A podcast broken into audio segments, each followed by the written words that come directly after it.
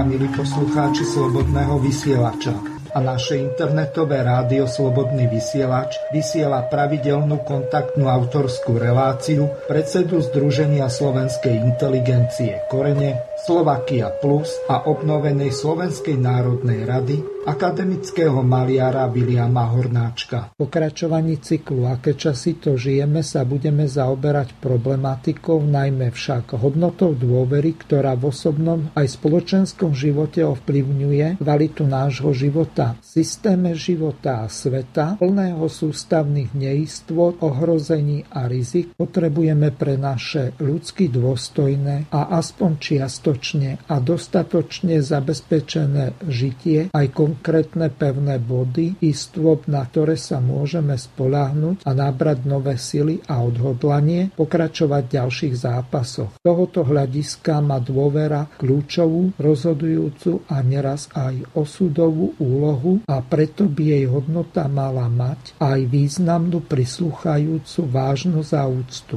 Hlavnej téme s názvom Hodnota dôvery sa zameria zameriame predovšetkým na to, čo nám umožňuje získať si dôveru iných a čo nás oprávňuje odporúčať iným to, čo my osobne považujeme za dôveryhodné, prospešné a potrebné. Celé kultúrne dejiny ľudstva dokazujú, že len odborná morálna autorita, ten, kto už významnými skutkami dokázal svoju výnimočnú schopnosť riešiť celospoločenské problémy a jeho slová skutky tvoria jednotu, môže užívať výsadu dôveryhodnosti.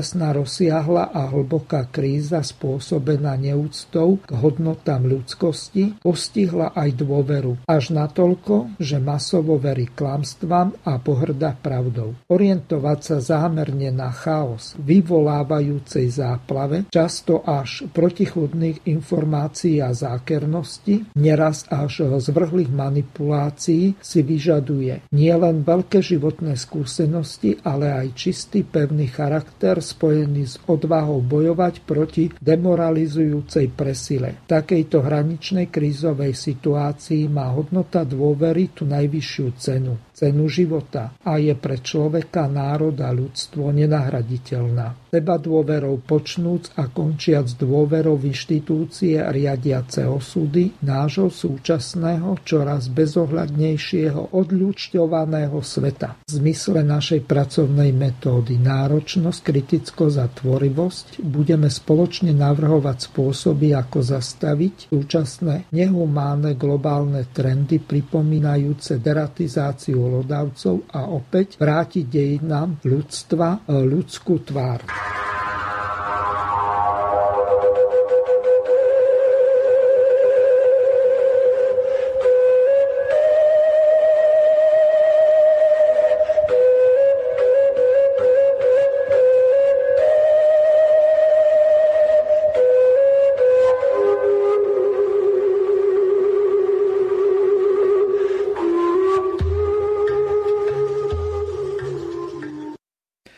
Vážené poslucháčky a poslucháči, vítam vás pri počúvaní autorskej relácii pána architekta, pardon, akademického maliara Viliama Hornáčka.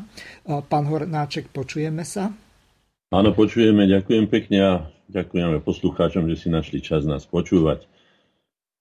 Pán Hornáček, čo ste pripravili okrem toho, čo som v úvode prečítal, pre našich poslucháčov, lebo pred reláciou ste sa zmienili, že pripravujete jednu petíciu o, o jednej veľmi zásadnej veci, tak e, záleží na vás, že v akom poradí to odprezentujete, ale ja pripomeniem našim poslucháčom, že táto relácia je kontaktná. Telefón bude e, zapojený od 18.30, e, takže Prvú hodinku e, nechajme pána Hornáčka, nech odprezentuje, čo má pripravené. Samozrejme, odteraz môžete e, písať e-maily na e-mailovú adresu studio.bb.juh závinať slobodnyvysielac.sk Takže, e, pán Hornáček, nech sa páči, máte slovo.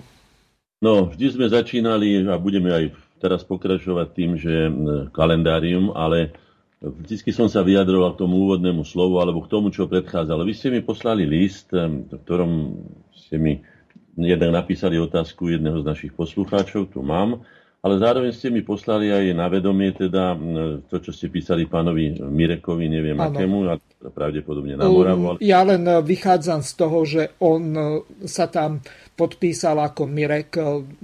Áno. Môže byť to Polánek, alebo akýkoľvek, alebo je to nejaký nik, to je nepodstatné, ale išiel na meritum veci a to sa mi celkom páčilo.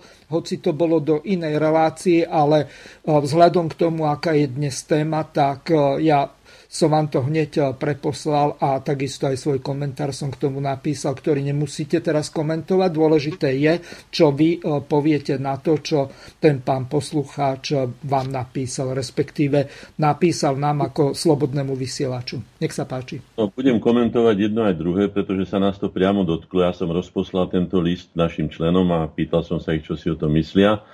No, budem citovať z toho vášho vyjadrenia len takú krátku vetu, že my na Slovensku síce máme nejakú tú inteligenciu, ale bohužiaľ tá nie je schopná vôbec komunikovať a už vonkoncom nedokáže vôbec dlhodobejšie spolupracovať.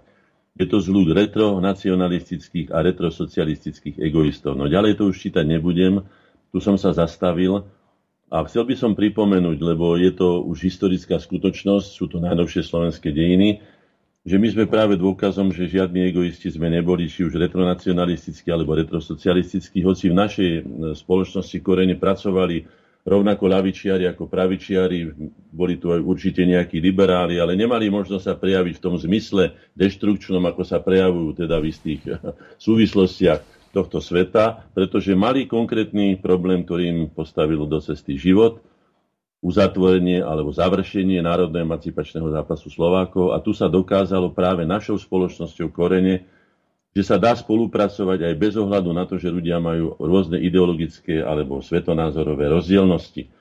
To je veľmi dobre si zapamätať a rád by som teda obhájil, že ani o tej spolupráci. Boli sme to my, ktorí v 93.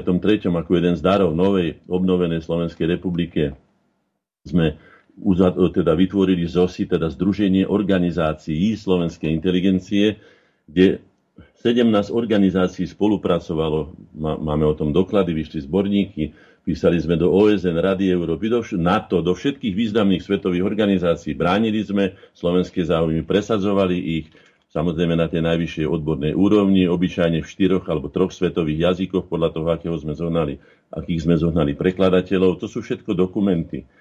Takže dá sa to, sme toho schopní, nie sme horší o nič, ako sú iné inteligencie.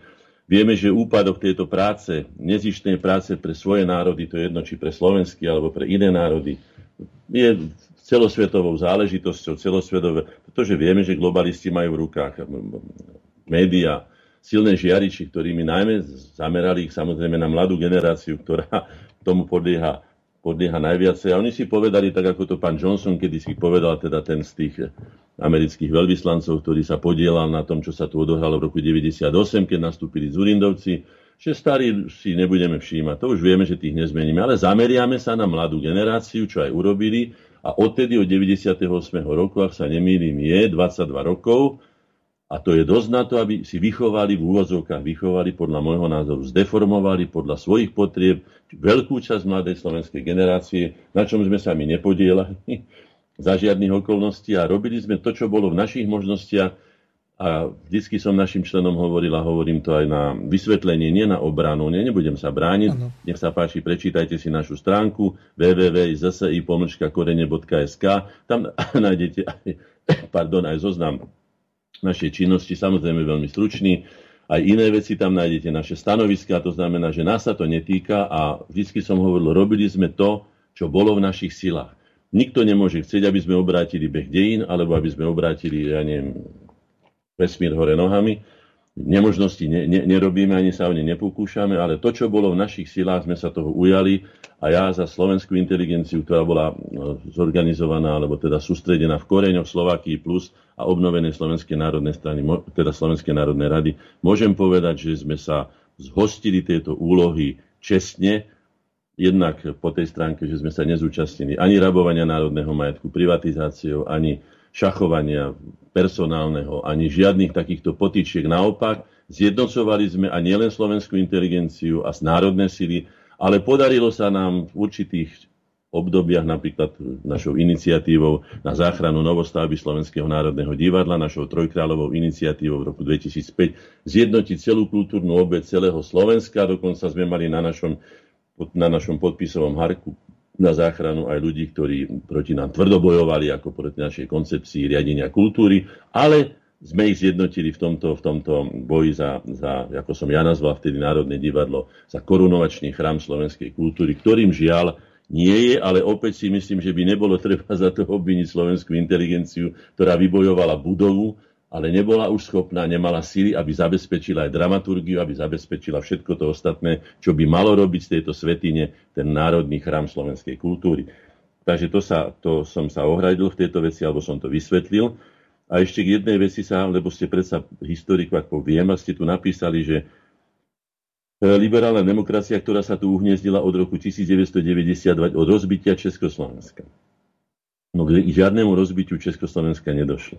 Došlo k rozpadu Českej a Slovenskej federatívnej republiky. Hovorím to len preto, že my ako in, predstaviteľia inteligencie, samozrejme aj vy, pretože vás rátame, ste môj kolega, hej, mali by sme sa vyjadrovať presne a jasne, došlo k rozpadu, ktorý mal svoje, svoje presné príčiny. Ja som ich zdôvodnil v trojhodinovom vysielaní, teda zo svojho hľadiska samozrejme, aj v českým poslucháčom na slobodnom vysielači z Plzne, tam ten pán, už si nepamätám jeho meno, ale to je jedno. A povedal som naše dôvody, prečo sa tak stalo. A teraz, keď prechádzame obdobím, teda lamentáciami, alebo oslavou, alebo ja neviem čím všetkým, postojom ku Trianonu, najmä teda z maďarskej strany, tak tam si tiež treba povedať, že neboli to menšiny, ako povedia, neboli to iné národy ani národnosti, ale bola to šovinistická politika Maďarov, ktorá vlastne pochovala, pochovala tzv. Veľké Uhorsko. Neviem prečo veľké. Skrátka Uhorsko, Uhorské kráľovstvo. No. Takže len toľko, aby sme boli teda presní. Nebudem sa tomu viacej venovať. Niekedy sa snáď si to povieme aj osobne, čo by bolo treba urobiť. A v tejto súvislosti, aby sme boli pravdiví, aby sme mohli bádať slobodne, aby sme sa mohli slobodne vyjadrovať, ako to zaručuje napríklad aj Charta OSN, ale aj Ústava Slovenskej republiky a iné dokumenty, Helsinský proces a tak ďalej, chcem poprosiť našich poslucháčov, a, aby teda venovali pozornosť naš, našej petícii, uh, ktorú sme zverejnili teda na našom portále, čiže prosím www.zsi.korene.sk je to na ochranu slobody slova a slobodného vedeckého bádania, aby sa nám nestávalo, že za to, že človek cituje niečo, čo už bolo dokázané a overené a mnohorazí aj uverejnené bez akéhokoľvek, by som povedal, oponovania, keď to niekto povie, tak naraz eh, má navštevu NAKY a, upratovanie bytu týmito pánmi. Takže dajme si na to pozor. A aby sa to nestalo, pretože dneska to bude Jan Dudaš, zajtra to bude iný, ktorýkoľvek z nás. Zastavme ich, bratia, kým je čas, použili sme tam aj zo slovenskej hymny, zastavme ich, bratia, veď sa oni stratia. Musíme brániť Ústavu Slovenskej republiky, ktorá hovorí, že sme demokratický a právny štát. Podľa toho sa musíme chovať, ak si nechceme správať teda, ak nechceme o nás e, rozširovať sami zlé a nepravdivé meno, ktoré tu skutočne nie je. Samozrejme svoju vinu majú aj tí, ktorí to založili, e, a ktorí poukazujú na to, začali so fašizmom na Slovensku, začali s extrémizmom, Pritom, keď sa pozrieme po svete, vidíte, čo sa deje v Spojených štátoch amerických, je vyhlásený mimoriadný stav. Ku podivu, ale včera som to žiadnych e, našich e, mass médiách nezachytil. Ten prejav, ktorý som počul, teda prezidenta Spojených štátov e, Trumpa, nikde nebol v našich médiách spomenutý. Neviem o tom, ak viete, tak nech sa páči, povedzte to, ale ja nie. No a naposledy, aby som uzavrel túto kapitolu inteligencie, ktorej som jeden z predstaviteľov, a musím, či chcem alebo nechcem, e, keď už nie obhajovať, ale hovoriť pravdu taká, aká je, tak sa oprem aj o slova, o slova e, Svetozára Miletiča. A to e, z jeho interpelácie proti zrušeniu Matice Slovenskej v Uhorskom sneme sa to odohrávalo v roku 1875. Tento chorvátsky poslanec povedal toto slova, mali by sme si to pamätať a mali by sme vedieť, samozrejme najmä my inteligencia, ale celý národ a mali by sme spolu skutočne e, čo najviac komunikovať, ale ako som už povedal, v tom nebránime, nebráni naše, naše namyslenectvo alebo náš egoizmus, ale prostriedky, ktoré nemáme k dispozícii. Zámerne sme odtrhnutí od seba a nevieme spolu komunikovať, lebo nám to neumožňuje. Citujem. Karpaty sú pilierom Uhorska, aj Slovenska a slovenský ľud je jeho Samsonom. Tomuto ľudu už dávno ostrihali vlasy, ktorých e, vezila národná, duševná i morálna sila, to je inteligenciu, ktorá miluje a pestuje svoju národnosť. Samsonovi však rastú vlasy, rastie aj sebavedomie inteligencie a tá národne obrodí ľud a práve odtiaľ pochádza, páni moji, váš strach, že sa tak ponáhľate, aby ste i koreň vytrhli, na ktorom rastú vlasy slovenského ľudu, to je jeho inteligenciu. Aj proti nám, ako vidíte, aj na pánovi Dudášovi sa, sa e, robia persekúcie týmto spôsobom a to ešte teraz v demokratickom systéme. Vieme si živo predstaviť, aké boli pomery v polofeudálnom Uhorsku a ako sa tam inteligencia mohla so svojím národom v úvozovkách zhovárať. Mnoho razy len cez okienko väznice. No, tak toľko na úvod a môžeme sa teda pustiť do nášho kalendária, ak dovolíte, aby som pokračoval. Nech sa páči. Minulé sme ma, 27. mája sme mali, mali posledné naše stretnutie, takže 28. mája z hodou to vychádza na moje, moje meniny na Williama, ale to je skutočne iba náhoda. Máme tu na zaujímavý dátum v roku 1618 vzbúrení českí šlachtici na čele s Henrichom Túnom vtrhli na Pražský hrad. No poznáme tú vec, hovoríme o praskej defenestrácii a tak ďalej, ktorou sa začala jedno z najväčších vraždení v stredovekých dejinách, teda alebo v novovekých dejinách Európy a to bola 30-ročná vojna. Praská defenestrácia sa začalo teda najrozsiahlejší ozbrojený konflikt v Európe z obdobia no, novoveku sa to už ráta samozrejme, po objavení Ameriky. Aspoň teda samozrejme na to sú rôzne názory a tak ďalej. No ako to súvisí s dôverou? Tak určite, že tí miestodržiteľia boli tam s určitou dôverou aj dosadení a určite aj prijatí nejakým spôsobom. To sa obyčajne robí slávnostným spôsobom a tak. No to, že sklamali dôveru, o tom nemožno pochybovať, pretože taká, taká zúrivosť alebo taký hnev, aký sa prejavil tým, že ich vyhodili z okien dvoch a ešte aj jedného s nimi a ku podivu z výšky 20, lebo koľko metrov sa všetci zachránili, aj nezahynul, ale spôsobilo to teda neuveriteľnú katastrofu v dejinách, dejinách Európy. Skutočne vraždenie úžasne rozsiahle. Mám tu ďalšie zlyhanie dôvery, alebo teda sklamanie dôvery v niečo. A toto je otázka dôvery voči ohňu. Sa hovorí, o, o ohni je mnoho porekadiel, hej, že oheň je dobrý sluha, ale zlý pán a tak ďalej. No totiž, je, totiž 28.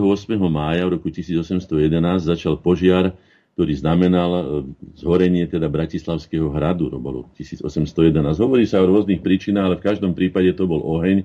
Či už to bolo upratovanie, alebo to bola nejaká vyklepaná fajka, tak kde na nejaký zhnitý madras tých vojakov, myslím, že tam bola aj talianská posádka a tak. Ale je to opäť zlyhanie.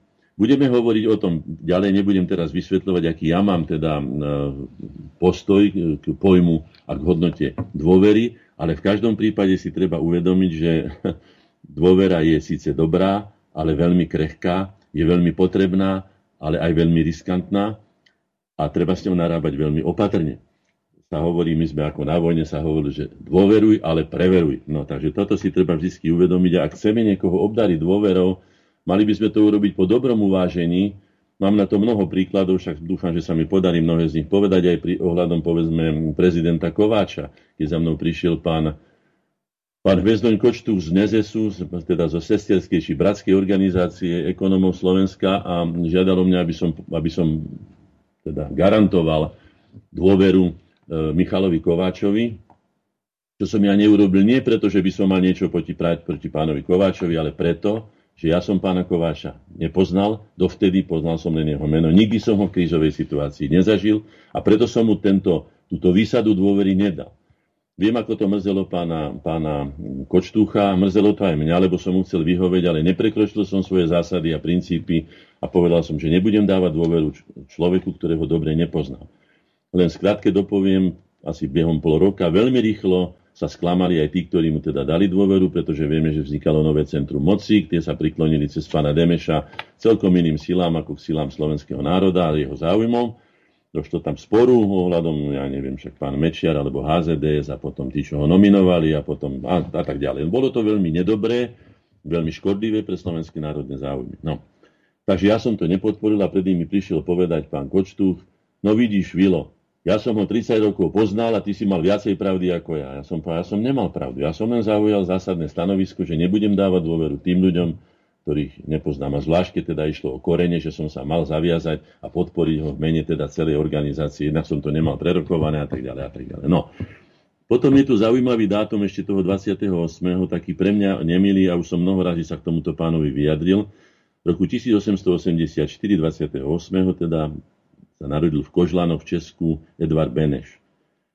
Tento český šovinistický politik, ktorý nikdy neuznal slovenský národ ako taký, ako subjekt, ktorý proti nemu všemocne bojoval a bol jeden z autorov spolu s Tatičkom, tzv. Tatičkom Masarykom, autorom čechoslovakizmu alebo čechoslovakistickej ideológie, ktorá teda, ako už dneska si všeobecne príjmané, nikdy nebola životaschopná, tak tento človek e, okrem iného dva razy abdikoval, však vieme teda, ako sa zachoval, hej, prezidenta funkciu, však nedokázal zvládnuť, keď sa stal ako na odporúčanie Tatička Masaryka prezidentom, a v súvislosti s vnútornými a zahraničnými, zahranično-politickými komplikáciami dvakrát v roku 1938 a 1948 abdikoval, hej, patrí medzi najzaritejších odporcov slovenských emancipačných snách. No, takže ja mám na to takýto názor, samozrejme môže si urobiť každý svoj, ale patrí to do tohto, do tohto dňa, tak som to spomenul. Dôvera samozrejme v takých ľudí, je z mojej stránky a mala by byť aj z stránky národnej nulová, pretože to ľudia, ktorí vás neuznávajú za, za byto seberovnocenú, tak takí ľudia si nezaslúžia ani dialog, ani sa s nimi vôbec baviť, ako sa vraví.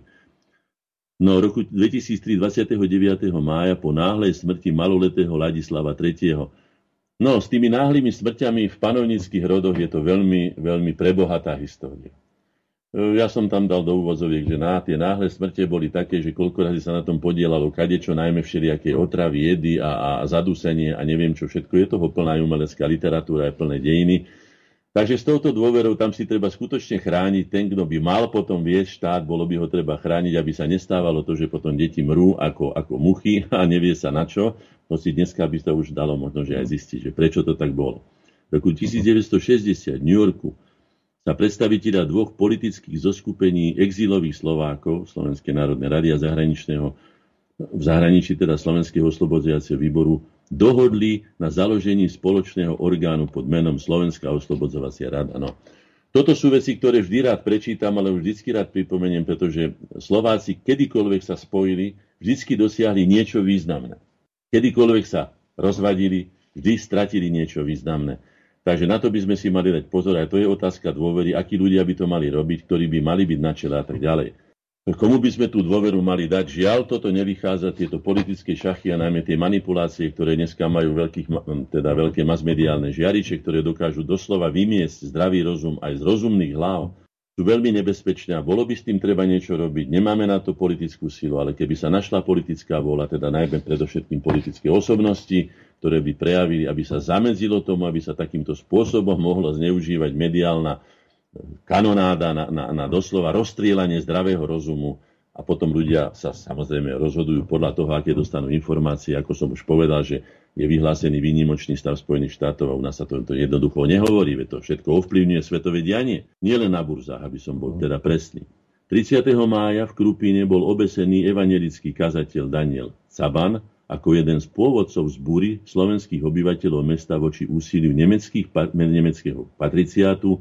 No, tu to som mnoho razy stalo, hovorí sa tomu blcha v kožuchu. Vieme, kedy sme prijali tu na nemeckých kolonistov, podľa môjho názoru sem priniesli aj kultúru, boli užitoční, boli pracovití, proti tomu ja nič nemám, ale Veľmi rýchlo dominovali, veľmi rýchlo sa uzatvorili do seba, ujali sa moci a začali diskriminovať pôvodné obyvateľstvo. To sa nám stalo pri Žilinskej knihe, to poznáte Ludovit Veľký a tak ďalej. Aj tu sa to stalo vteda v Krupine. Čiže dôvera voci som to jedno či z Nemecka, alebo z Afriky, alebo kde by mala byť skutočne limitovaná pri najmenšom skúsenosťami, dlhoročnými skúsenosťami a tiež sa brať veci ad hoc, pretože nie všetci ľudia sú rovnakí Môžu prísť hoci z Afriky, môžu to byť slušní ľudia. Zažili sme tu na uh, pána Olivera, nie Olivera, neviem, pán Majga, ako sa volá, nie Oliver, nie, inak sa Ibrahim. Ibrahim, áno, pán Ibrahim, ten sa veľmi, ako by som zrastol s týmto prostredím, hoci tu ani nezostal, myslím, že sa vrátil naspäť. Slušne sa vyjadroval, nepovedal by som, že by nemohol s nami aj žiť, keby teda chcel. Ale keď vidíme to, čo sa deje v Paríži, to, čo sa deje dneska v Spojených štátoch amerických a inde, tak by sme si mali skutočne zvážiť, nakoľko si teda rozriedíme svoj vlastný živel tu, na ktorý sme si už zvykli a ktorý má svoje viac menej prijaté, alebo aj určené aj prijaté pravidlá, aby sme si neurobili zo života peklo. Takže s tou dôverou treba byť veľmi opatrný.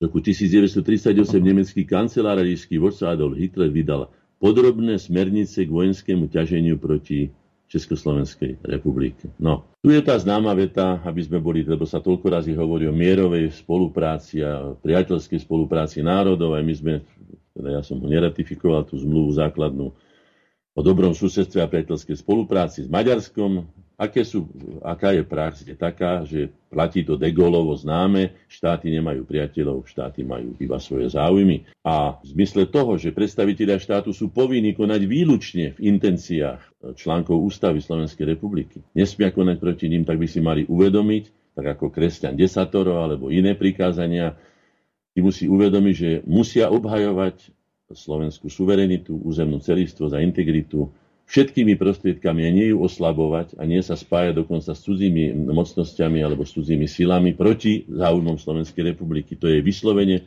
protiústavná činnosť. Tam, že otázka dôvery vieme, aká je a keď e, volíme, vieme, ako je to so zastupiteľskou demokraciou, že keď vám niekto ponúkne, prepitujem, ako sa hovorilo kedysi, prepitujem 10 hnilých jablk, ktorom je 10 červíkov a 8 červíkov a 7 a 11 a neviete ani koľko, tak si vyberajte. No tak to si vyberajte z kandidátu, máte demokratické právo, ale bolo by sa treba zamyslieť nad tým, ako teda vyberať ľudí, ktorí sú skutočne e, hodní, aby boli zastu, zastupiteľmi e, slovenského národa a jeho záujmov, pretože to, čo tam sedí teraz, ale to nie len teraz, hej, v mnohých prípadoch nemá s tým nič spoločné a doslova by som povedal, že sa koná v mnohom prípade protiústavne, čo žiaľ sme dali mnoho podnetov na generálnu prokuratúru. Ani jeden generálna prokuratúra neprijala. To už je jedno, za ktorého prokurátora si to nepamätá. Máme o tom doklady, keď sme upozorňovali, že nie je možné, aby napríklad Palčáky, keď poviem konkrétny príklad, išiel v delegácii Slovenskej národnej rady, Národnej rady Slovenskej republiky do, do Francúzska a za chrbtom vedúceho delegácie, pravdepodobne to bol, myslím, pán, pán, pán e, bože, ako sa, Ivan, Ivan, Ivan Gašparovič, hej, áno, myslím, že áno, podal notu, alebo teda e, hano, hanopis na, na Slovenskú republiku. No tak podľa mňa mal byť okamžite zbavený e, poslaneckého mandátu a podľa mňa súdený za vlasti zradu. Toto sa jednoducho nesmie tolerovať. To nemá spoločné ani s toleranciou, ani s demokraciou nič. To je jednoducho vlasti zrada a takto treba veci pomenovať a prestať sa tu hrať na nejakú politickú korektnosť alebo na nejakú inú korektnosť alebo na toleranciu vo veciach, keď niekto nie je tolerantný. Aj v tej otázke sme si mnoho razy už povedali, tolerancia je recipročná záležitosť. Ja osobne mám svoju takú, takú zásadu, že som tolerantný len voči ľuďom, ktorí sú tolerantní voči mne. A skončené. A hoci som sa už vyjadil viackrát, že nikomu neprajem nič zlé, skutočne neprajem z dôvodov, viem, čo to zlo znamená, aj pre mňa, zažil som to mnoho razy. Hoci nikomu nič zle neprajem, je mnoho ľudí, ktorým nemám dôvod prijať nič dobré. Tým som uzavrel túto svoju pre seba, mám to uzavreté a každý nech si rozhodne, ako sa bude správať. V roku 1848, 31. maja, katolický kňaz v Jabloňovom Jan Galbavý odviezol Ludovita Štúra do Vysokej Primorave, Hoštetno sa to vtedy volalo, a šťastne ho odviezol cez Moravu do Rakúska. Štúr, na ktorého bol vydaný zatýkač, e, sa na Jabloňovskej fare ukrýval dva dní a až do smrti Jan Galbavý, teda tento statočný katolický kňaz, e, slúžil v tento deň, teda 31. maja, Tedeum za to, že sa teda vtedy podarilo. No, v krízovej situácii, v ktorej Štúr bol, že na ňo, na, na, na Hodžu a na, na Hurbana, mám to tu za sebou, tento výhlášku pána Benického, že 100 zlatých za hlavu každého jedného z nich, tá krízovej situácii dôvera v takéhoto človeka, ako bol pán Galbavý, má cenu nie že zlata, ale cenu života, ako sa to aj stalo. Takže tuto si overujme tiež. Áno, samozrejme, do smrti ste zostali priateľmi a v dobrom na seba spomínali a určite by sa kedykoľvek mohli na seba spolahnuť, pretože toto je už dokázané v krízovej situácii natoľko, že je to hodnoverné. Pittsburghská dohoda 31. No tu je zase opačný príklad.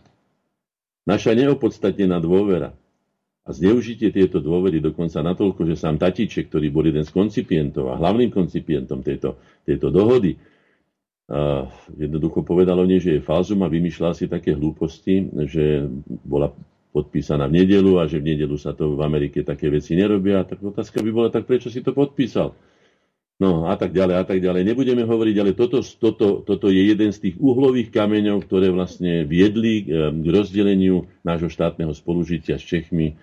Bolo toho samozrejme viacej, ale toto, je to sklamanie dôvery. Dokonca sa to vyjadrilo ako nedôveryhodný alebo vierolomný, vierolomný partner. No, je na tom dôkazov dosť. Mňa to mrzí osobne, ale takto to život zariadil.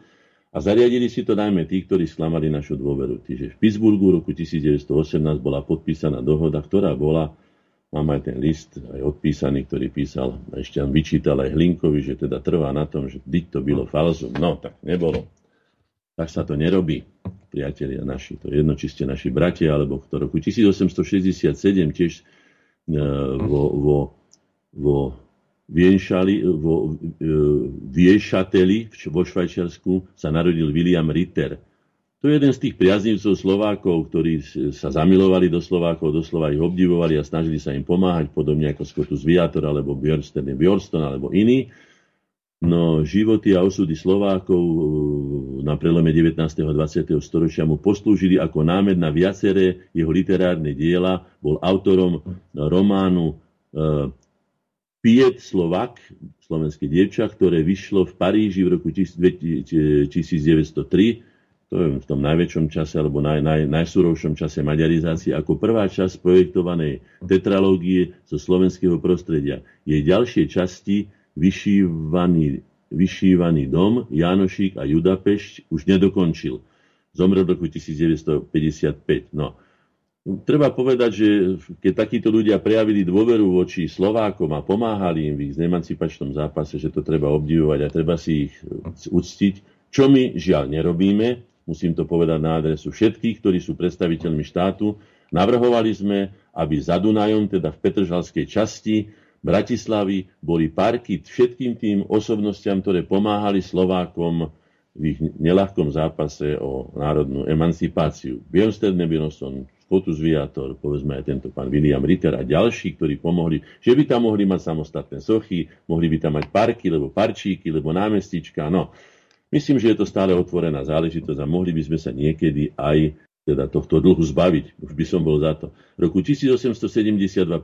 júna Jozef II vydal nariadenie, ktorým zakázal katolických kostolov páliť sviečky, odôvodnil to tým, že teda z toho vznikajú často požiare, ale najmä tu odôvodnutý, že okrem toho nejako nenapomáhajú zbožnosti. No, to už by som do toho sa nemiešal, tak to možno, že práve tam sa cíti taký zbožný, keď ten plamienok ide tam k nebu, k horu, ja to by som ne... ale to je svetý fakt, že tie ohne vznikali práve takto a tam je znovu tá otázka dôvery alebo nedôvery v ohni, pretože ten istý deň 1. júna ale roku 1847 Bo- Bošácu postihol katastrofálny požiar, zhorelo 122 domov a 55 stodôl, vyše, vyše 900 ľudí zostalo betom. A to je fakticky, by som povedal, na Bošácu vtedy asi celá dedina zhorela. No, takže s ohňom pozor, takisto ako s dôverou. V roku 1953 v Československu sa uskutočnila menová reforma. To o tom som počul od rodičov aj od iných priamých účastníkov, no tak štát chcel akože odstrániť infláciu a svojím spôsobom ožobračil svojich občanov, pretože tie výmeny, ktoré boli jedna ku 5, jedna ku 25, ku 23, jedna ku 50 a tak ďalej, možno, že pomohli štátu, ale nepomohli ani dôvere v štát a nepomohli ani občanom, ktorých zbavili, zbavili, zbavili úspor, ktoré mali, alebo hodnoty úspor. Podobne sme dopadli, aby sme boli presní pri prijatí eura, ktoré vy, vyrokovali naši v úvozovkách slovenskí um, vyjednávači na 30,126 alebo koľko to je, neviem, tak nejako to bolo, hej. Mohli sme zabojovať viacej, ale sa to nestalo, tak ako pán Figel mohol zabojovať za iné kvóty, ako som už mnoho razy povedal, a pripravili nás zo stovky miliard korún toho, čo by sme mohli nazvať rozvojovým kapitálom a prečo nám aj dnes odchádza veľká časť mladej slovenskej inteligencie, ale aj vôbec mladých ľudí do sveta, pretože nemáme pre ňu dostatok rozvojového kapitálu, aby sme zabezpečili dôstojný život a budúcnosť. Je to jednoducho tak. Na to sú konkrétni ľudia, ktorých by bolo treba postaviť, keď už nie ináč pred súd dejín a povedať im jasne, kam patria. Či medzi tie či medzi to obilie, to zbožie, alebo medzi ten kúkol a, a, a trnie. V roku 1848 2. júna v Prahe sa začal slovanský zjazd, mal nastoliť požiadavku federalizácie Rakúska, otvoriť spolok slovanských národov a vydať manifest k európskym. No, Je zaujímavé, keď to neviete, že tento slovanský e, zjazd alebo snem otvoril otec národa v úvozovkách, teda tak ho Češi majú, alebo bez úvozoviek, Palacký a otvoril ho v Nemčine. No. Voči čomu sa ohradil Štúr Hurbana, naša teda delegácia. Takže viete, aké boli pomery. Na ten austroslavizmus to bola známa tiež podobná filozofia ako čechoslovakizmus, alebo čo tam sa spájalo, to, čo je nespojiteľné, neprirodzené, tak aj dopadol. No a táto delegácia, vieme, kam ako to potom dopadlo, však bolo povstanie a tak ďalej, potom sa, sa to skrátilo. No ale treba si tiež povedať, že tiež sa tam hľadali prieniky dôvery medzi slovanskými národmi, a čo je pre mňa smutné osobne, keď sme v roku 2015 pred 5 rokmi robili k 150. výročiu narodenia Ludovita Štúra, 200. výročiu, prepačte, 200. výročiu narodenia Ludovita Štúra sme robili konferenciu, tak som konštatoval v záverečnom vyhlásení, a bolo to prijaté, že vzťahy slovanských národov ešte nikdy neboli na takej zlej, nízkej, úbohej úrovni, ako sú v súčasnosti, vtedy, keď nemali väčšinou vlastné štáty, slovanské národy, väčšina národov nemala, boli ďaleko vrelejšie, úprimnejšie vzťahy, ako sú dnes, keď máme všetky možnosti, aby tie vzťahy boli úprimné a tá dôvera bola čo najväčšia. Je mi to veľmi ľúto, som slovanofil, je to o mne známe, ja sa tým nemám prečo skrývať, ani nemám dôvod, hej, ale Bohužiaľ je to tak a treba niečo s tým robiť. Keď si sa spájajú, len my sa takýmto spôsobom nevieme dohodnúť. 3. júna 1789 vznikol Ružomberský účastinársky úverový spolok, predchodca úverovej banky. Na čele e, inštitúcie stála známa podnikateľská rodina Makovických. No, nebudem čítať ďalej, len poviem, že vedúce postavenie si táto banka udržala aj po roku 1918 pod názvom Slovenská banka. Aj dôvera v banku je veľmi dôležitá, pretože tam človek výsledky svojej práce, ktoré má zmotnené povedzme v tých peniazoch, keď ho má, tak pokojnejšie určite spáva a má aj zabezpečenejší život, ako keď tá banka smeruje ku krachu a teda likvidácii všetkých jeho úspor. Takže aj dôvera v banku má svoju hodnotu, nielen finančnú. E, Trianonská zmluva, už som o nej hovoril 4. júna 1920 sa odohralo niečo, čím teraz e, vlastne v našom geopolitickom priestore je zaplnené taká, taká verejná, otvorená diskusia. Čítam mnohé veci, poznám tieto veci, myslím, že dosť dôkladne. Ja len jednu vec tejto veci poviem, a už som to sa k tomu vyjadroval, podľa nás to nebolo pre nás víťazstvo, pretože sme stratili veľkú časť slovenskej zeme, ktorá patrila Slovákom, pri najmenšom po Vacov a po, po, po Miškovec, ktorý bol slovenský.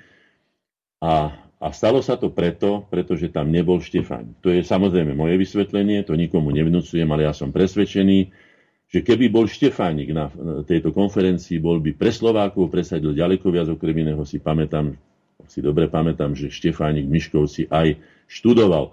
Dokonca tam, keď nechcel spievať Ilena Maďar Sabáčak, tak mu šlapali po prstoch e, na balkóne, že ho chceli zhodiť z balkóna to už neviem, či je to celkom hodnoverné, ale sú to také veci. A dosť by som povedal, že sa dá tomu uveriť, pretože Maďari v tomto boli nekompromisní a nemilosrdní.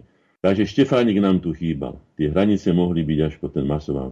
Ja som o tom presvedčený, je mi to ľúto, ale Štefánik bol vyradený najprv zo spoločenskej vážnosti, potom z mocenskej a nakoniec bol zbavený aj života a dopadlo to tak, že sme boli vlastne nechránení a celá tá čechoslovakistická klika na čele s Vavrom Šrobárom a tým sa pridala vlastne ku Prahe a Slováci neby toho, že sa potom Hlinka s jeho autonomistickou skupinou, alebo ako by sme to nazvali, s týmito silami dali a dosiahli nakoniec tú autonómiu v 38.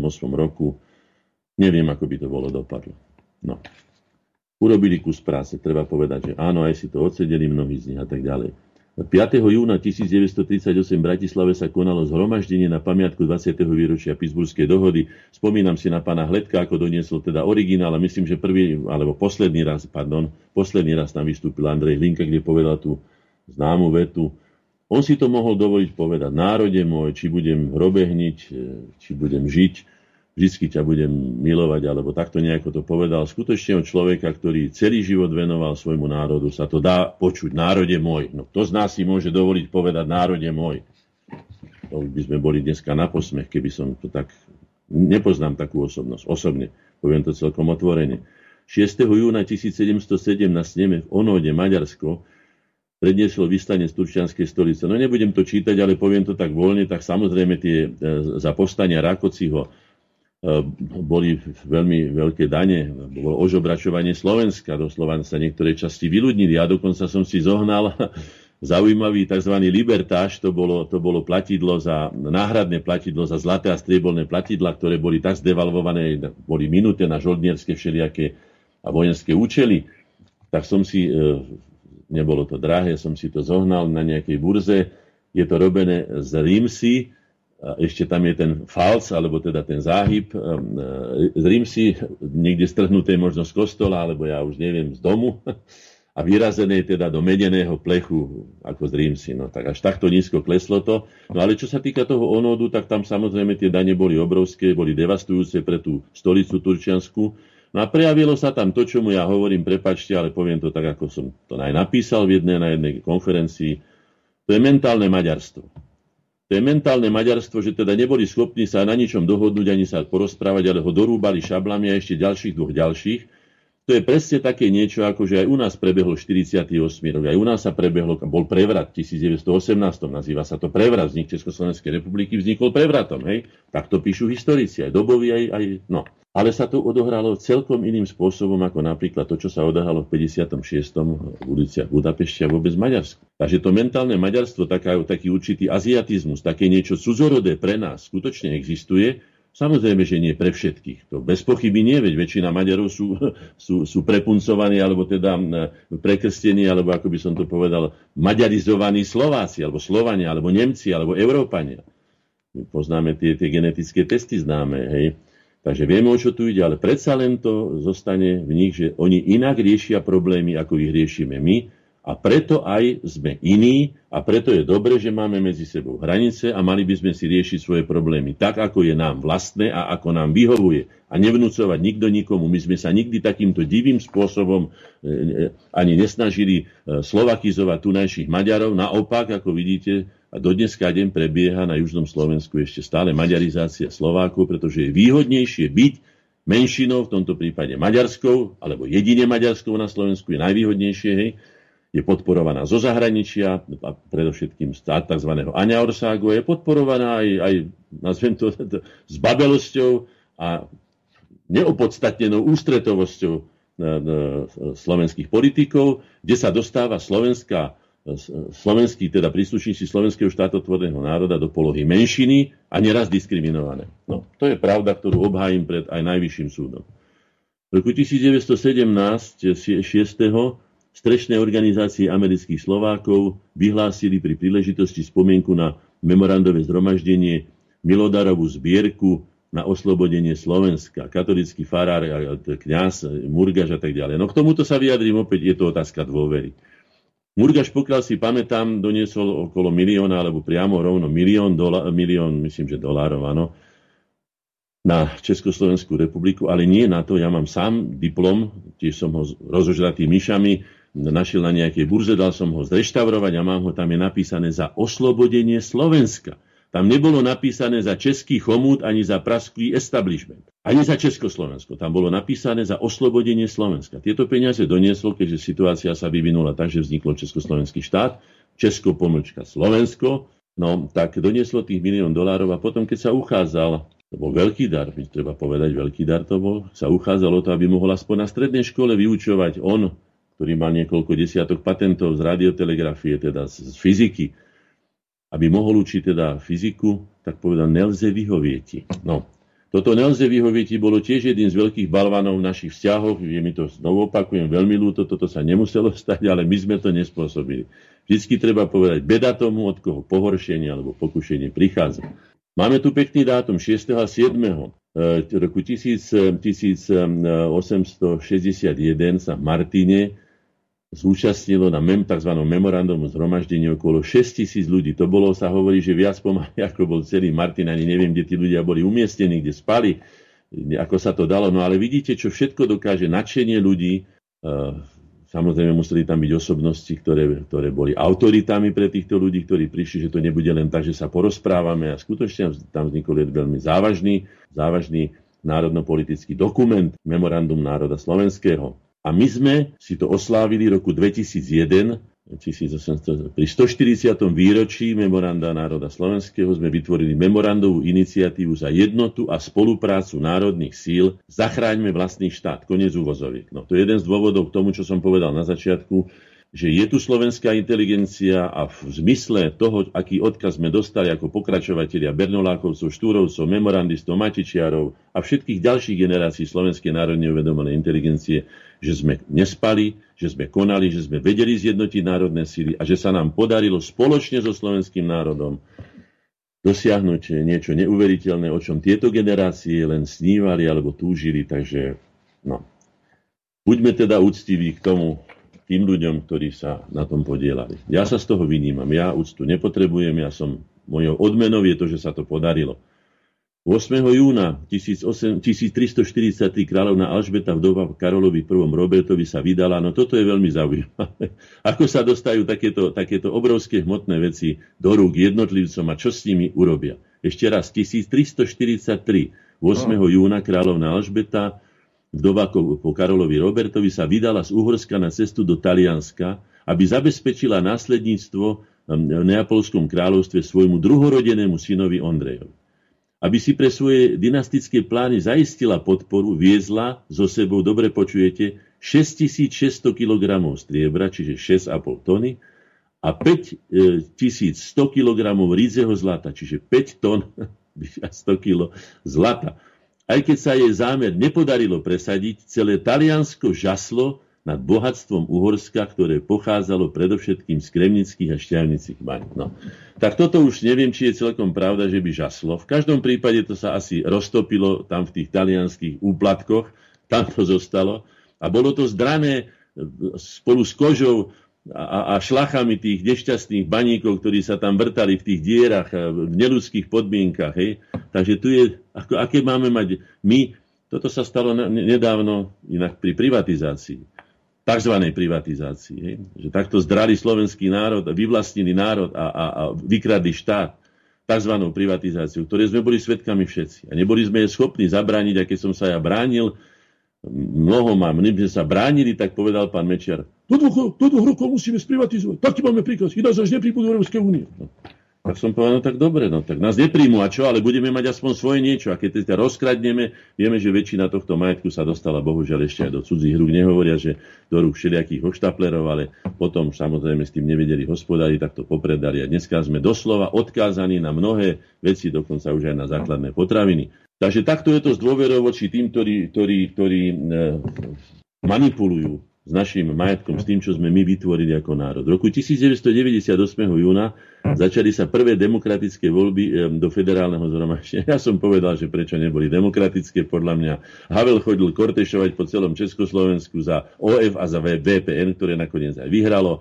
Čo jeden prezident robiť nemá, pretože prezident nie je stranický nominant, ale je to človek, ktorý by mal spájať národ spájať spoločenstva a tak ďalej. Takže to urobil. Takže bol to veľký demokrat vo veľkých úvozovkách. No, takže PPNK vyhrala. Pamätám si na tie voľby veľmi dobre. Vtedy sme pomáhali Slovenskej národnej strane. Vtedy ešte bola hodná pomoci, bola to strana, ktorá skutočne išla za, za priamu emancipáciu slovenského národa a obnovenia slovenskej štátnej samostatnosti. Vtedy sme im verili. Dnes už sa to povedať, bohužiaľ. Hovorím teraz za seba, nehovorím za našich členov. 9. júna 1848 v Bratislave prestala vychádzať Slovenské národné noviny. No, Slovenské národné noviny mali veľký význam. Na ich stránkach sa postupne formoval aj politický program Slovenského národného hnutia. Teda. Škoda, že len toľko teda fungovali, nedá sa nič robiť, ale teda urobili kus, kus práce s Kelnerom Hostinským, Bohuslavom Nosákom a Moricom Jureckým a neskôr potom aj Jankom Štúrom a Dohnaným v redakcii a samozrejme s jeho dušou a zakladateľom Ľudovítom Štúrom. Takže pokloňme sa tomuto dátumu 9. júna 1845 e, myslím vznikli a 1848 zanikli. Z typických prozaických dôvodov e, na Slovensku, teda nedostatku finančných prostriedkov. No. 10. júna 1625 eh, eh, malo riešiť situáciu v Levoči, situáciu s, s vysokými cenami. Za nespokojnosť sa muselo teda rozísť, alebo teda bez výsledku. Stoličná šlachta videla dôvod zvyšovania cien v remeselníkoch a v mešťanoch a, v, a zase, tí zase v sedliakoch. To znamená, že jedni na druhého na seba valali, že prečo sú vysoké ceny, čiže tá nedôvera jedných voči druhých a prehazovanie si zodpovednosti z plesa na pleso tiež nikde ľudí nedoviedla. Bolo si treba racionálne stanoviť, prečo sú ceny také vysoké a či sú také vysoké opodstatnenie a odôvodnenie, čo už dneska hovoriť o cenotvorbe, no je naprosto iluzórny pojem, pretože to, čo sa dneska deje a keď ceny sa nahadzujú a potom vám cynicky povedia, však nemusíte to kúpiť. No nemusíte to kúpiť tomu dieťaťu, keď je hladné, môžete ho nechať aj zomrieť od hladu, máte slobodnú vôľu. No, Samozrejme, že som to teraz prehnal, ale takto, takto to pravdepodobne tento trhový mechanizmus, to, ktorého videl v ňom teda spasiteľstvo pán Klaus, trh všechno zažídí, rovnakým, e, rovnakými tovarem sú knihy, ako sú boty, a takéto hlode, neexistujú špinaví peníze. No, no som sa toho napočúval od pána Klausa, dneska sa už vyjadruje teda uvážlivejšie, rozumnejšie, mnoho razy sa to skutočne dajú. Ale vtedy tá jeho šoková terapia, aj to bol jeden z uhlových kameňov, ktorý rozdelil Slovákov a Čechov, pretože my sme jednak neboli pripravení, ani myslím si, že šoková terapia sa nemá robiť v takých dôležitých veciach, ako je otázka teda systému hospodárstva štátu, aby to bola nejaká šoková terapia. Prečo? Z koho dôvod? Vieme veľmi dobre, že keď niekoho šokujeme, tak ho vyvedieme z konceptu a to vlastne bolo celým zámerom eh, aj pána Klausa a celého praského establishmentu, aby Slovákom čo najskôr ukradli to, čo na, eh, spoločne teda nahospodári s Čechmi a to sa aj vlastne v skutočnosti stalo. Na to mám desiatky dôvodov, nebudem sa s tým teraz zaoberať. Mám tu zaujímavú osobnosť. V roku 1899 sa v Hliníku nad Váhom, dnes je to súčasť Byče, narodil Andrej Chúra. Už som o ňom hovoril. Je to pediater európskeho mena a pôrodník a tak ďalej, detský lekár, priekopník detského lekárstva na Slovensku, ktorý v roku 1936, dobre počujete, v roku 1936, máme tu pri sebe tú knihu, často som ju aj citoval, napísal knihu Slovensko bez dorastu? Otáznik. Už vtedy, keď boli bežné 8 6-členné rodiny, aj 10-členné rodiny, už vtedy upozorňoval tento významný človek, ktorý bol potom komunistami zlikvidovaný a bol, myslím, odvelený z Bratislavy niekde buď do Trnavy, alebo do Trenčína, tam ho dali, dali na pôrodnickú nejakú oddelenie, len aby sa ho zbavili.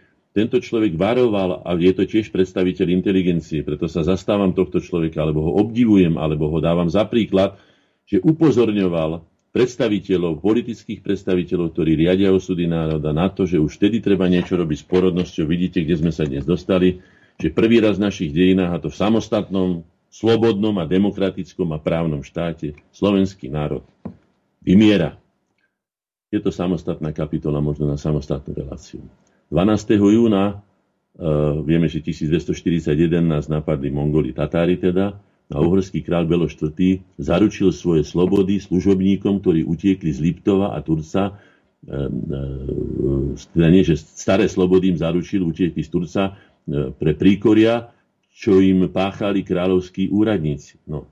Opäť je to tá dôvera, respektíve nedôvera v kráľovských úradníkov, ktorí známe v rozprávkach tých vyberači daní tzv., ktorí si svojvoľne potom prisvojovali ani král to nedostal nakoniec, ale dôležité bolo, že už obračovali národ, ktorý potom už e, sotva nohami prepletal a nemohol, nemohol nielenže pracovať, ale nemohol mnoho razy ani prežiť.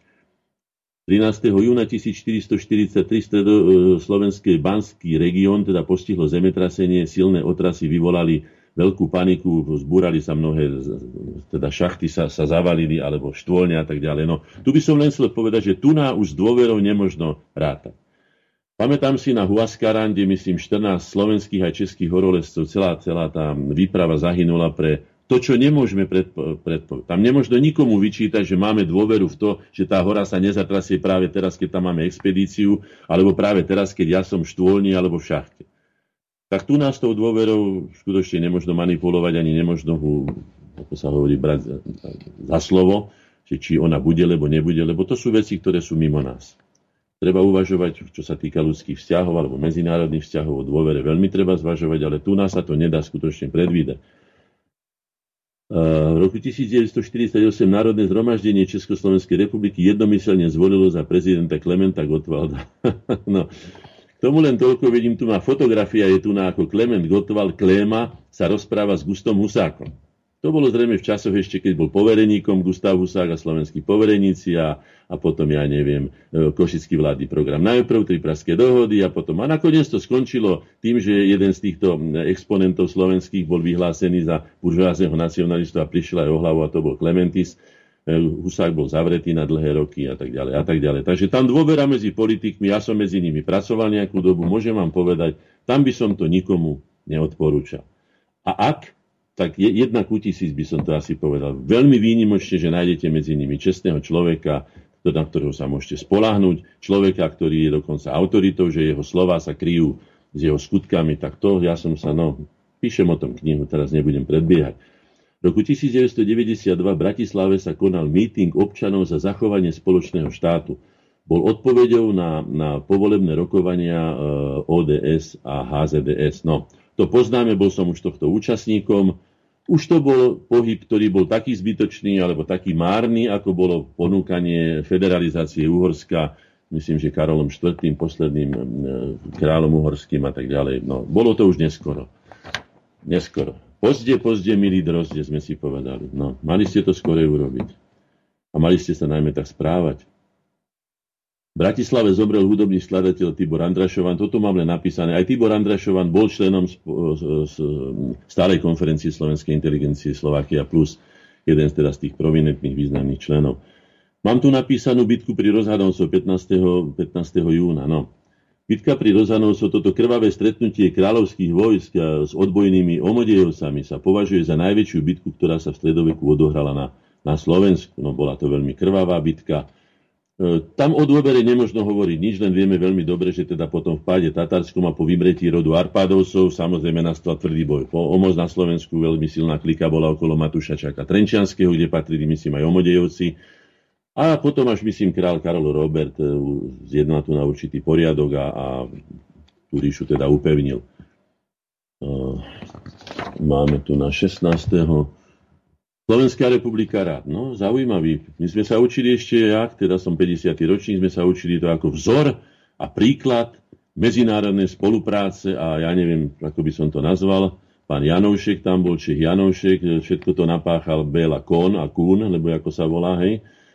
Maďarská republika, Maďarská sovietská republika, ktorá rozširovala svoje, samozrejme chceli obnoviť Maďarsko pod akýmikoľvek, by som povedal, zámienkami, aj ideologickými, aj mocenskými Nakoniec ten celý tento skrachoval, no ale ako sa správali tu na, tu na maďarské hordy, to si pamätajú aj dejiny a pamätajú si to ešte mnohí ľudia, ktorí to zažili.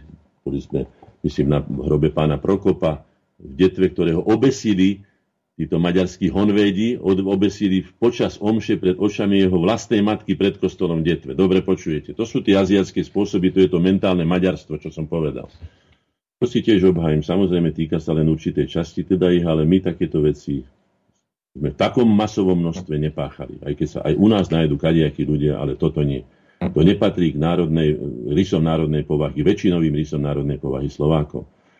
V roku 1919 v Prešove, to som povedal, sa to odohralo. No, ďalšia vec, dôvera v živli.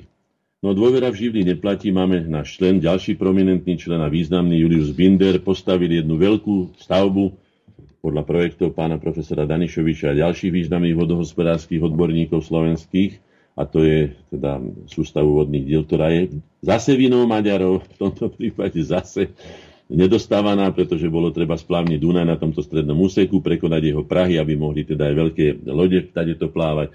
Maďari to len strucú, urobili z toho politickú kauzu, nie odbornú kauzu a tak ďalej. No tak tomuto, čo sa stalo, tieto povodne v roku 1965, Ehm, e, ktoré zaplavili obrovské množstvo južného Slovenska, preto tam je mnoho nových domov na rozdiel od iných časí, pretože potom štát prispel obrovskými prostriedkami a pomohol mnohým občanom alebo väčšine občanov maďarskej národnosti, pomohli sme teda, takže mohli by byť aj vďační za to.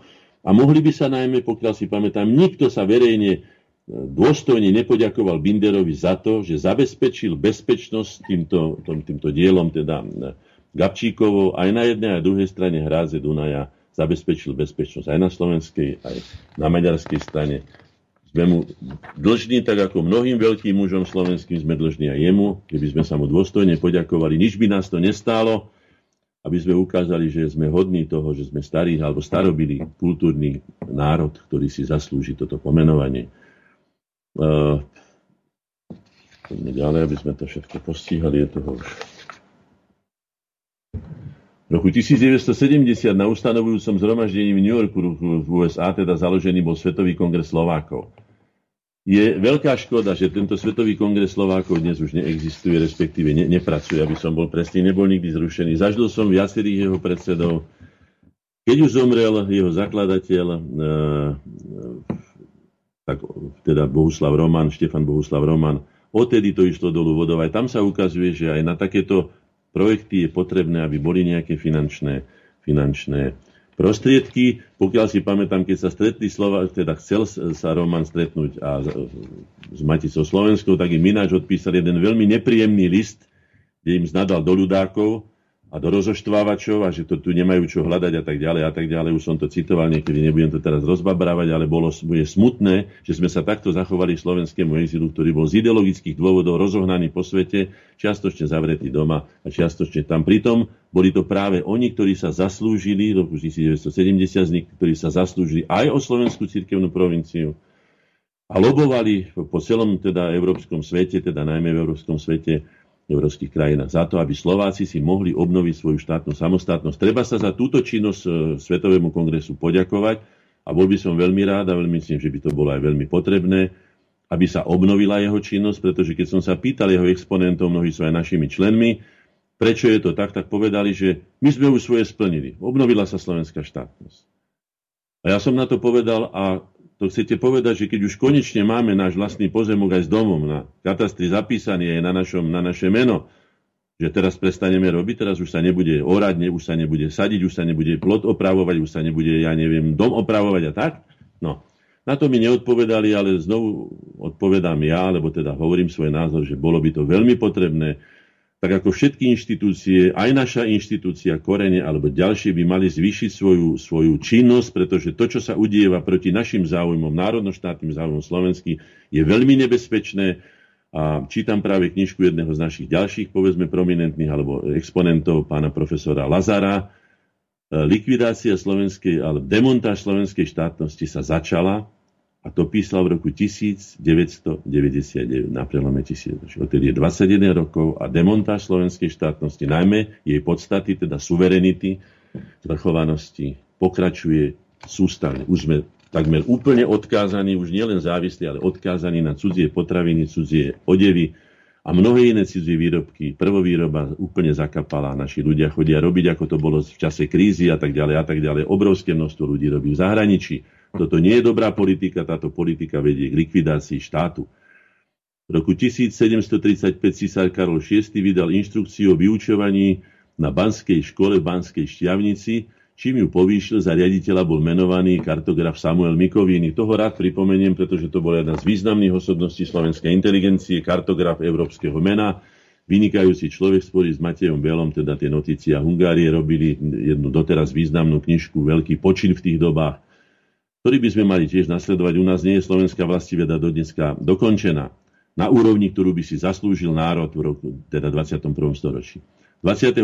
júna už sme pri konci 1844 profesor Evangelického licea v Levoči Michal Hlaváček objasnil v liste e, superintentovi e, Pavlovi Jozefimu hlavné príčiny pomaďarčovania evangelických Slovákov na dolnej zemi. Čiže v tej Čabe a tam ďalej. No, tak počúvajte, čo mu napísal. Kto tu pospolitému ľudu připočten býti nechce, ten dítky své v maďarské řeči i kštiť, i vyučovať, i konfirmovať, áno, i pochovávať dáva, byť by sám nic z maďarčiny nerozumiel. Tak toto je na našu adresu, na naše národné slovenské svedomie, aby sme sa tak ľahko nevzdávali pre iné výhody svojej vlastnej identity, pretože to je najvzácnejšie, čo človek má, že vie, kto je, odkiaľ pochádza, aké sú jeho korene.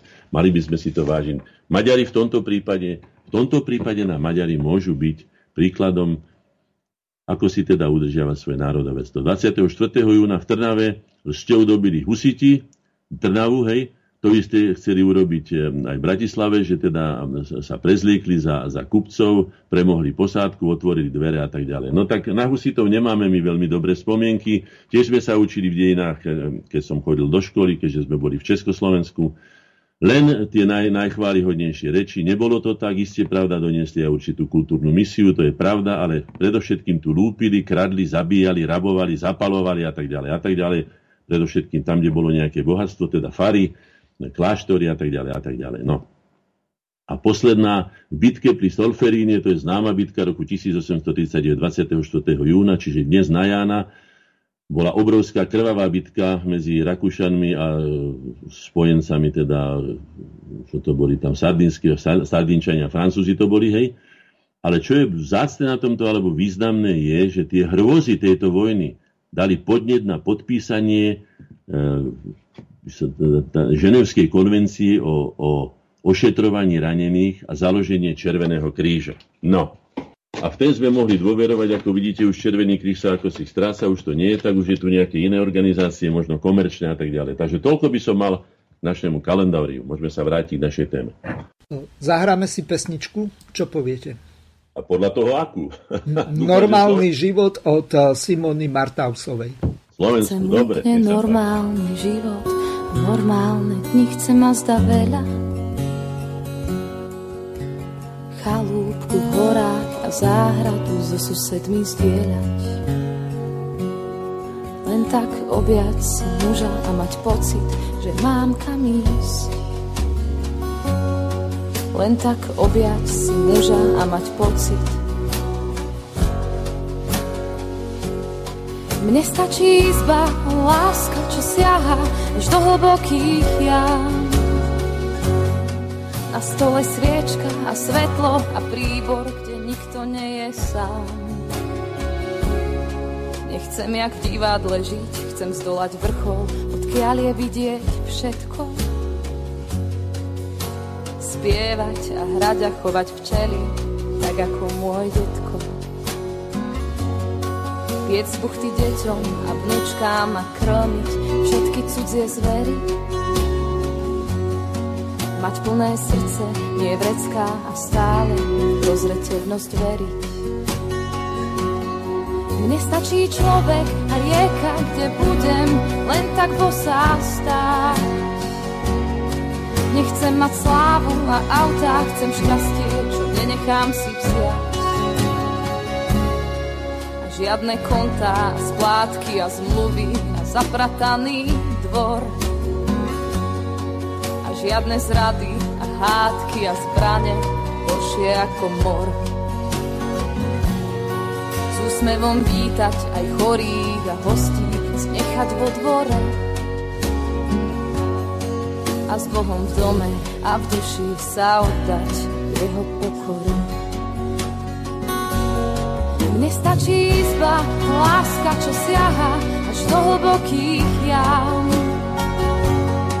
Na stole sviečka a svetlo a príbor, kde nikto nie je sám. Nestačí hudba a tóny, čo hrajú mojim najmilším. Nestačia oči, čo vedia dobre od zlého odlíšiť.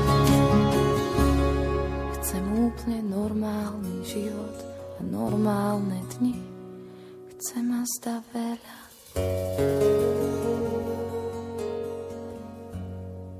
Tak, e, pesnička od Simony Martausovej nám e, dohrala. Pán Hornáček, e, počujeme sa? No, ďakujem pekne tejto pani, ktorá je veľmi pekná, je nadaná a veľmi múdre texty píše. Rádu počúvam, teda nemám ja veľmi čas na, na to počúvanie. Som rád, že ste vybrali toto. Ďakujem. Mne sa málo čo páči z tejto modernej, som to už povedal viackrát, hej, najmä keď je to disharmonické. A takto by som si predstavoval mladú slovenskú generáciu, ako je ona. Je to pekné, je to čisté, je to, je to prívetivé, je to optimistické, je to ľudské, má to všetky hodnoty, ktoré je to kultúrne samozrejme, ktoré by som si prial, aby mala, aby sa ľudia nedali vtiahnuť do tej jamy toho zomry, tých ideológií Raudis, eh, hooligans eh, a ja neviem ako šediak sa skinhead a tak ďalej, tieto cudzie ideológie, ktoré nám Slovanom nikdy neboli, neboli blízke, takže ďakujem pekne za tú tiež patrí k hodnotám, ktoré ja si veľmi vážim, že existuje táto pani alebo slečna. Mm-hmm. Fajn, takže pripomeniem našim poslucháčom, že od pol siedme je zapnutý aj telefón. Telefónne číslo je plus 421 910 473 440 alebo zo Slovenska 0910 473 440 e-mailová adresa studio.bb.juh zavináč slobodnyvysielac.sk Pán Hornáček, ideme eh, na tie hodnoty. Ideme na to. No. Tak vždy sme sa snažili na začiatku hovoriť o tom, čo, o čom hovoríme. Definovať to. Čo sú hodnoty a čo je to dôvera. No samozrejme, že predovšetkým si vyťahnem zo slovníkov tie odborné veci a tam som si našiel ohľadom hodnot. Hodnota je schopnosť poskytovať užitok, niečo cenné, dôležitosť, významnosť, význačnosť, vážnosť, veľkosť, mravná veľkosť človeka. No to už je taký ten vrchol. To je z tej strany objektívnej. A čo sa týka dôvery, je tu napísané, dôvera je dôverovanie, alebo dôverovanie je viera, či spoliehanie, alebo presnejšie predpoklad, že vývoj pri existencii alternatív konania bude mať kladný alebo očakávaný vývoj, prípadne očakávanie od osoby alebo organizácia, bla bla bla bla bla. No, hodnoverná, vierohodná, kredibilná, dôveryhodná a tak ďalej. A na druhej strane potom zase vierolomná, už sme o tom aj hovorili. Ja ako predstaviteľ inteligencie mám povinnosť mať na všetko aj svoj názor. Samozrejme, že akceptujem objektívny názor, alebo teda väčšinový, to áno. Ale čo sa dôvery týka, vnímam to takto asi. Vo svete plnom neistot je každá istota vzácnosťou a zároveň nádejou umožňujúcou prežiť. Tak nielen prežiť, ale aj žiť v tom zmysle, ako si to my predstavujeme, aby sme teda to mohli dosiahnuť, musíme sa oprieť o také priaznené duše, sa to hovorí, povedzme, o niekoho, kto nám vytvára istotu. Prvou istotou, to poznáme všetci, ktorí sme sa nenarodili v inkubátore a z nejakých umelých ingrediencií, ale z normálnych ľudí, je asi náručie matky. To je nenahraditeľné, to sa nedá skutočne nahradiť, môžeme vymyslieť akýkoľvek polystyrenový svet umelý, ale toto sa nedá nahradiť. Ja mám na to živé spomienky, aj mama má, máme spoločné a keď oslavujeme jej či moje narodeniny či meniny, tak vždy hovoríme o spoločnom sviatku.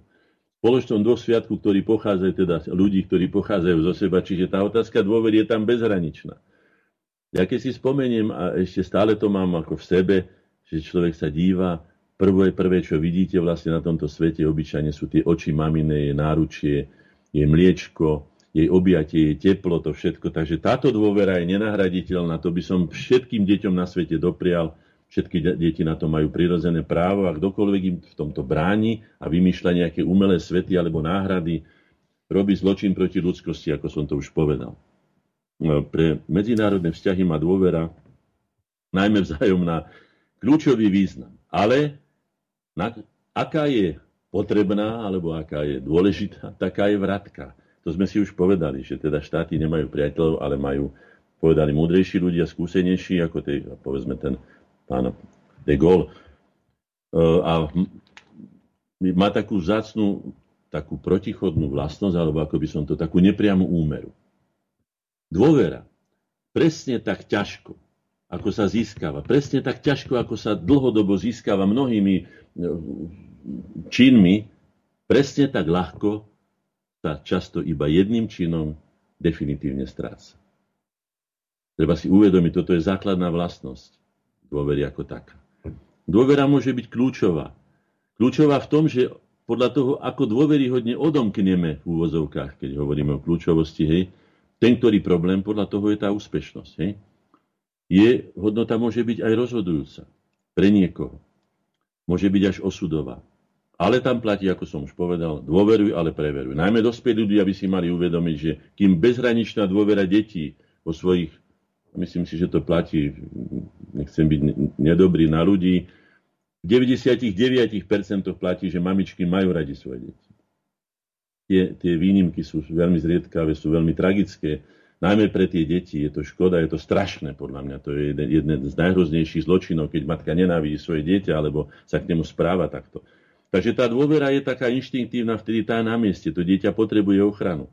Človek patrí k tvorom, ktoré najdlhšie potrebujú ochranu svojich rodičov. Také kačičky, čo som ja vypozoroval v prírode, lebo iné tvory sa vyliahnú a už sa po svojich nožičkách cupocú a už sa musia živiť, už sa musia starať, alebo iné vtáčiky a tak ďalej.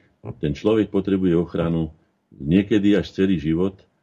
Niekto nedospie, žiaľ teda nedospeje do toho, aby sa sám o seba mohol postarať celý život. To je, ale to za normálnych okolností potrebuje to minimálne do tých 14-15 rokov.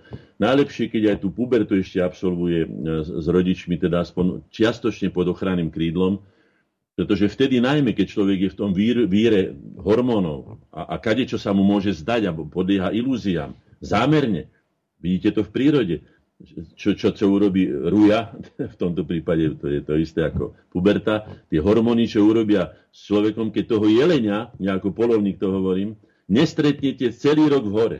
Môžete si sa ušlapať. A keď je v ruji, tak vám príde pred hlavou. Skoro vás prepichne tými. Taký je hlúpy. Ryby, keď sú v tejto ruji a keď idú do trenia, tak sú schopné skákať do lopatiek turbín, rozsekajú ich na kúsky. Tisíce tam hynú, vidíte tie lososy rovno do, do medvedích papulí. Inokedy, keď rybu, ja som aj struhár, aj lipňar, hej, nesmiete ani tieň pohnúť, ani kamienok na, na, na brehu pohnúť. A už tá ryba už je pod brehom, sa schová. A teraz ťahnú, no tak to som chcel povedať, že teda bolo by ideálne, keby tí rodičia tú ochranu ruku tí dobrí rodičia, ktorých je väčšina, držali nad, nad svojimi deťmi a pripravili ich na život natoľko, že potom už môžu tú ruku a potom sa môžu tešiť z toho, že tá výchova mala, mala zmysel. Dôvera v hodnoty na druhé. Čiže nielen hodnota dôvery, ale dôvera v hodnoty. Môže byť vysoká tá dôveryhodnosť, ako som už povedal, dobrých, verných priateľov, ktorí sa overili v ťažkých skúškach života, krízových situáciách. Nenájdete ich veľa. Môžem vám za svoj život povedať, a nechcem tým nikoho sa dotknúť, Poznám veľmi veľa ľudí za tých svojich, som spoločensky pomerne angažovaný človek. No neviem, či by som ich na dvoch rukách spočítal, aby som nikomu neublížil. Isté, že medzi ne patrí moja mama, moja manželka, moje deti, ktoré som vychoval a potom, no nebudem ich menovať, lebo by som sa niekoho iste dotkol, nemohol by som ich vymenovať ani všetkých. Niektorí dokonca vo mne žijú, aj keď už nežijú fyzicky a pýtam sa ich mnoho razy, či ako by to urobil napríklad Lacko ťažký, alebo čo by urobil Milan Rufus, keby bol v mojej situácii a mal by rozhodnúť o tej veci. Pomáhajú mi tí ľudia aj potom. No. Čiže dôvera hodnoty môže byť vysoká, nízka a môže byť aj žiadna. To je už smutné, keď je žiadna. Hodnota dôvery e, k autoritám. Pán Ajk, neviem ako sa volá prvým menom, taký známy človek, často on má také múdre vyjadrenia, povedal, že autority, že treba sa zbaviť autorita, že no, Neviem, čo tým mysle, pretože sú autority rôzne. Sú autority prirodzené, to znamená, že tie, ktoré si to zaslúžili, oprávnenie, teda overené, a tie autority sú potrebné. To sú ľudia, ktorí, ktorí mnohorazí ukázali aj po, na čele národov, alebo na čele vojsk, alebo na čele učiteľských zborov, alebo ja neviem, na čele akadémie, alebo to je jedno kde, na čele spoločenstiev ukázali, že teda sú autoritami, ktoré sú potrebné a tých autorít sa treba pýtať. Ja som sa tiež bol pýtať, keď som mal ísť do politiky, v 94. roku som sa nehambil a mi to umožnil vtedy, takže som sa s pánom, pánom kardinálom Tomkom porozprával o tom, či mám a on mi povedal to známe, poďte tam, kde sa chlieb láme, vy ešte veľa dobrého urobíte pre slovenský národ. To bolo moje z jeho stránky požehnanie, ja som tomu uveril a v tom zmysle sa snažím konať. No, potom je tu sú ale umelé autority. To sú aj vymyslené, aj tendenčné, aj falošné, aj metúce, ale aj naoktrojované, teda na, nanútené autority, ktoré musíte počúvať a pritom mnohorazí ani pravdu nemajú a sú to aj škodlivé autority. Treba povedať, že strata dôvery rovná sa aj strate autority. Ale svet bez dôveryhodných autorít je ako stádo bez pastiera. To si treba uvedomiť. To je presne ako v tej slovenskej rozprávke. Mnohorazí sa hovoria, zdvihneš tú podkovu, zle urobíš. Ak ju nezdvihneš, urobíš ešte horšie. Čiže treba zvažovať a konať múdro v takom zmysle, že všetko má svoje miesto. Aj prirodzená autorita, aj opatrnosť voči neprirodzeným autoritám a bez autorít, podľa môjho názoru, tak ako som povedal, ako stádo, stádo bez, bez pastiera. Tým nechcem povedať, že ľudia sú len stádo, ale správajú sa aj stádovito, Človek je spoločenský tvor a podľa výskumov, ktoré som často citoval z Galupovho ústavu, že až 80% ľudí všade na svete bez ohľadu na všetky rozdielnosti si nevie vytvoriť svoj obraz o živote a preto sú odkázaní na autority a tieto autority sú nahrazené, mali sme o tom celú reláciu, pán Hazúcha niekedy, tu v takej virtuálnej bubne sú nahrádzané celebritami, čiže falošnými autoritami, ne- neoprávnenými. No. A predovšetkým, čo je dôvera pre mňa? Dôvera rovná sa hodnota. Obrovská hodnota, obrovská, hovorím, nenahraditeľná pre to dieťa, povedzme, ale aj pre nás, keď sme v krízovej situácii, ale je zároveň veľmi vratká, krehká, neistá, až riskantná. Ako som už povedal, presne tak ťažko sa získava, ako ľahko sa stráca. Poviem pri jeden, aby sme si rozumeli aj s ľuďmi, ktorí povedzme takto sa do toho nezahlbávajú. Slovenský príbeh, ktorý všetci poznáme. Vlci idú. Vlci idú. Dedina pribehne a pastieri sa im vysmeje hovorí, ha, to som si z vás len srandu urobil. no druhý raz zakričí, ešte potom už príde len polovica ľudí a tretíkrát, keď vlci prišli a jeho nakoniec roztrhali aj s tými ovečkami, tak už ľudia neprišli tak tam si treba uvedomiť, že keď už skutočne teda prišli vlci, tak oklamaní ľudia neprišli, aby sme nezhazardovali s dôverou. Ja som zažil hazardovanie s dôverou napríklad v 68. roku, mal som tedy 18 rokov. Už som bol dosť vyspelý, si myslím, na to, aby som pochopil, že sa to robiť nemá. Nemá sa to robiť, tak ako som povedal o štátnom spolužití Slovákov a Čechov, alebo Maďarov a Slovákov, alebo iných aby sa nehazardovalo s dôverou, pretože nikto nevie, kedy bude koho potrebovať. Sme tu na seba odkázaní, sme tu v uzavretom systéme zeme našej matky a nikdy nevieme, kto koho bude potrebovať a mali by sme nie z vypočítavosti, ale z rozumnosti a múdrosti s tým rátať a podľa toho sa správať. Na začiatku seba dôvery ja aspoň v mojom hodnotovom systéme je seba dôvera človek, ak nemá seba dôveru, ja neviem, keby som nemal seba dôveru, že dokážem tu na hovoriť, ja neviem, túto do toho mikrofóniku, lebo čo, ja mám čo povedať, no neviem, či by som sa odvážil vôbec sa, sa neviem, koľko poslucháčov nás počúva, ale bez ohľadu na to nezáleží ani koľko, ale teda aký kvalitný, ako má hodnotia a to všetko. No, čiže seba dôvera je potrebná. Moja seba dôvera vyrastla pravdepodobne najviac medzi, medzi tými významnými osobnostiami v diskusiách na koreňov, že sprvoti som len počúval, potom som sa zapájal a potom už som sa stal, aj by som povedal, v mnohých veciach, povedzme aj rovnoprávnym alebo rovnocenným partnerom na niektoré teda témy a tak ďalej a tak ďalej. A samozrejme musí mať seba dôver, aby som si dovolil to, čo som vám napísal v tom úvodnom slove, čo ste čítali. Keď už chcem niečo povedať ľuďom, a povedal som jasne, že nechcem nikomu škodiť, chcel by som pomôcť podľa teda mojich možností, ktoré mám, tak teda musím si veriť. No ak by som si nevedel, tak by som asi ani ústa neotvoril. Potom je dôvera voči iným. Dôvera voči iným.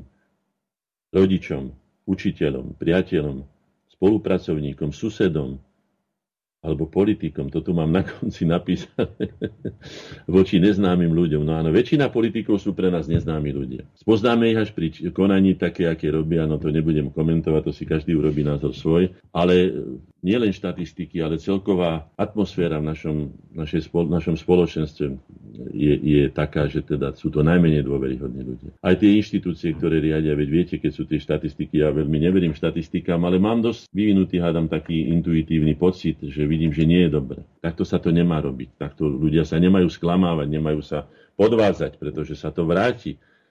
No, nebudem to komentovať, urobte si sami svoju, svoju, svoju mienku o tom, ale a potom posledná je aj dôvera voči veciam.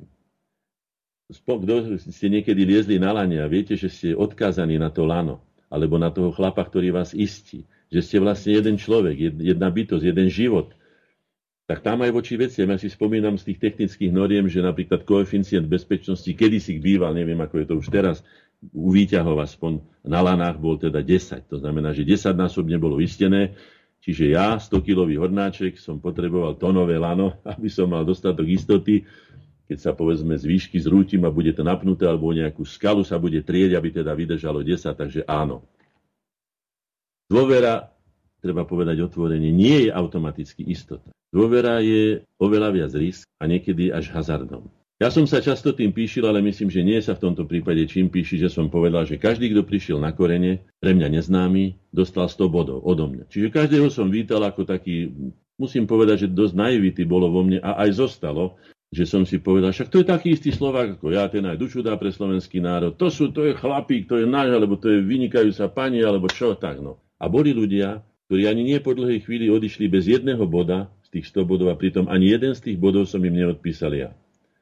Takže moje sklamania a skúsenosti životné mi hovoria, aby som teda pribrzdil v tejto svojej dôverčivosti a radil by som to aj iným. Najmä aj preto, aj tomuto národu, teda slovenskému národu, pretože je nás 5,5, Je nás príliš málo na to, aby sme si mohli dovoliť sa míliť. Mali by sme, ako sa hovorilo v slovenských porekadlách, trikrát meraj, raz strihaj. Toto si treba uvedomiť. Presne tak, ako sa tisícročiami skutkov ťažko získava, ako som povedal, tak sa ľahko stráca, ale tie šoky, ktoré sú z toho, že vás niekto zapichne z vašich verných priateľov, ako sa mi to stalo neraz, aj na koreňoch, tak e, je to nielen nebezpečné, ale je to aj veľmi bolestivé a človek potom tá zatrpknutosť zo sklamania môže ovplyvniť vaše konanie. Mne sa to teda nestalo. Ja som ešte nezatrpkol, ešte stále mám dosť energie sa, ako sa vraví, vylízať z týchto sklamaní, ale neradím to, nie je to dobré. Radšej zvažujme pri tej dôverčivosti na začiatku a potom dajme tu teda výsadu. No, Dôverčivosť je málo bezpečná až riskantná. Každý koná predovšetkým podľa púdu seba záchovy. To si treba uvedomiť. To znamená, že každý má právo na určitú mieru sebeckosti, aby chránil svoj život. To je put, to máme v sebe. To jednoducho, ten, kto sa len rozdáva a nemyslí na seba, tiež to nie je naj, najrozumnejšie, ako som ja urobil so svojou rodinou, že som, sa, som si napísal takú kapitolu, že, že bojovník národa, prízivník rodiny. No tak takto som sa ja správal 12 rokov, keď som skončil ako poslanec. Bez platu som 12 rokov chodil po úradoch práce, nechcel ma nikto zamestnať. Znamená, že 12 rokov som bol bojovníkom národa, k tomu sa hlásim, ale bol som zároveň aj príživníkom rodiny, ktorá musela na mňa ťahať a musela sa uskromňovať, pretože som domov nedoniesol od roku 98 do roku 2010, keď som dostal prvú penziu, teda čo vám ani nepoviem, akú má hodnotu, lebo... no, dobre. No, teda dôvera je výsada, ktorú možno videliť, e, teda udeliť iba tým, koho máme 100%, aby som povedal, radšej 1000% preverené skúsenosťami. Dôveru si treba zaslúžiť a treba ju aj overiť skutkami, ako som už povedal v krízových situáciách, dôveruj, ale preveruj. Nedôverčivosť na druhej strane je veľmi potrebná a užitočná vlastnosť a istota. Nie je taká pekná, nie je taká vznešená, je dokonca niekedy až veľmi nepríjemná. Taká, taká nedôverčivosť, taká, také o, o, obkukávanie, hej. Ale skúsenosť hovorí, spolky šertové volky, a to, čo som povedal, dva, radšej dvakrát mera, alebo trikrát kým raz. No, preto som aj odporúčal, že tá hodina národnej skúsenosti, na ktorú by sa malo premeniť dejepis, dejepis my nepotrebujeme. Dneska si naklikáme všetko možné, je to v knihách, hej, ale potrebovali by sme, čím sa môžeme poučiť na tej ktorej. Takže to by sa malo vlastne volať hodina národnej skúsenosti, z ktorej by nám zároveň vyplynula aj hodina nedôverčivosti, pretože kto už len z tých, ktorí sa s nami v dejinách potýkali, bol taký, ktorom by sme sa mohli poďakovať, ktorý nás nesklamal, ktorý nás neokradol, ktorý nás nezneužil. A neviem, čo všetko by som povedal. Mám tu na jeden zaujímavý materiál, je to Vladimír Putin, jeho prejav alebo článok 75 rokov veľkého víťazstva. Nebudem z neho citovať, ale jednu vetu z neho prečítam. Na konci tohto všetkého, čo napísal, s čím nie všetkým súhlasím, ale je to múdre. Ja? Štátnik je to, je to významná osobnosť. A napísal toto kde oslovil Rusko, Čína, Francúzsko, USA a Veľká Británia by mali hrať dôležitú úlohu pri hľadaní spoločných odpovedí a súčasných a bla bla bla bla. A teraz citujem. Vychádzajúc zo spoločnej historickej pamäti si môžeme a musíme navzájom dôverovať. Aj toto dokladá, že aj u takých veľkých štátnikov alebo mužov alebo osobností, ako je povedzme Putin a určite aj u iných má dôvera zohráva skutočne veľmi dôležitú úlohu. Treba si tiež uvedomiť, ale pritom, keď hovorím o takých mocných mužoch alebo o takých ľuďoch, o takých osobnostiach, autoritách mocných, že tí, ktorí majú veľkú moc, pravidla nikdy nemajú čisté ruky ani svedomie.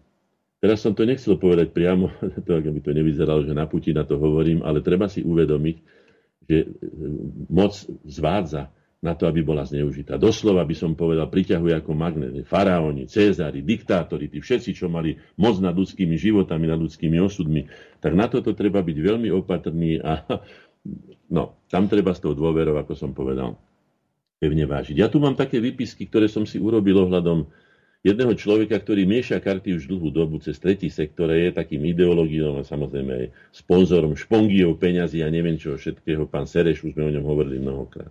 Vybral som si veci, ktoré sú dôveryhodné, teda z hľadiska tej citácie boli uverejňované, napísané, odkiaľ pochádzajú a tak ďalej, aby som teda nehovoril, ko sa povie do vetra.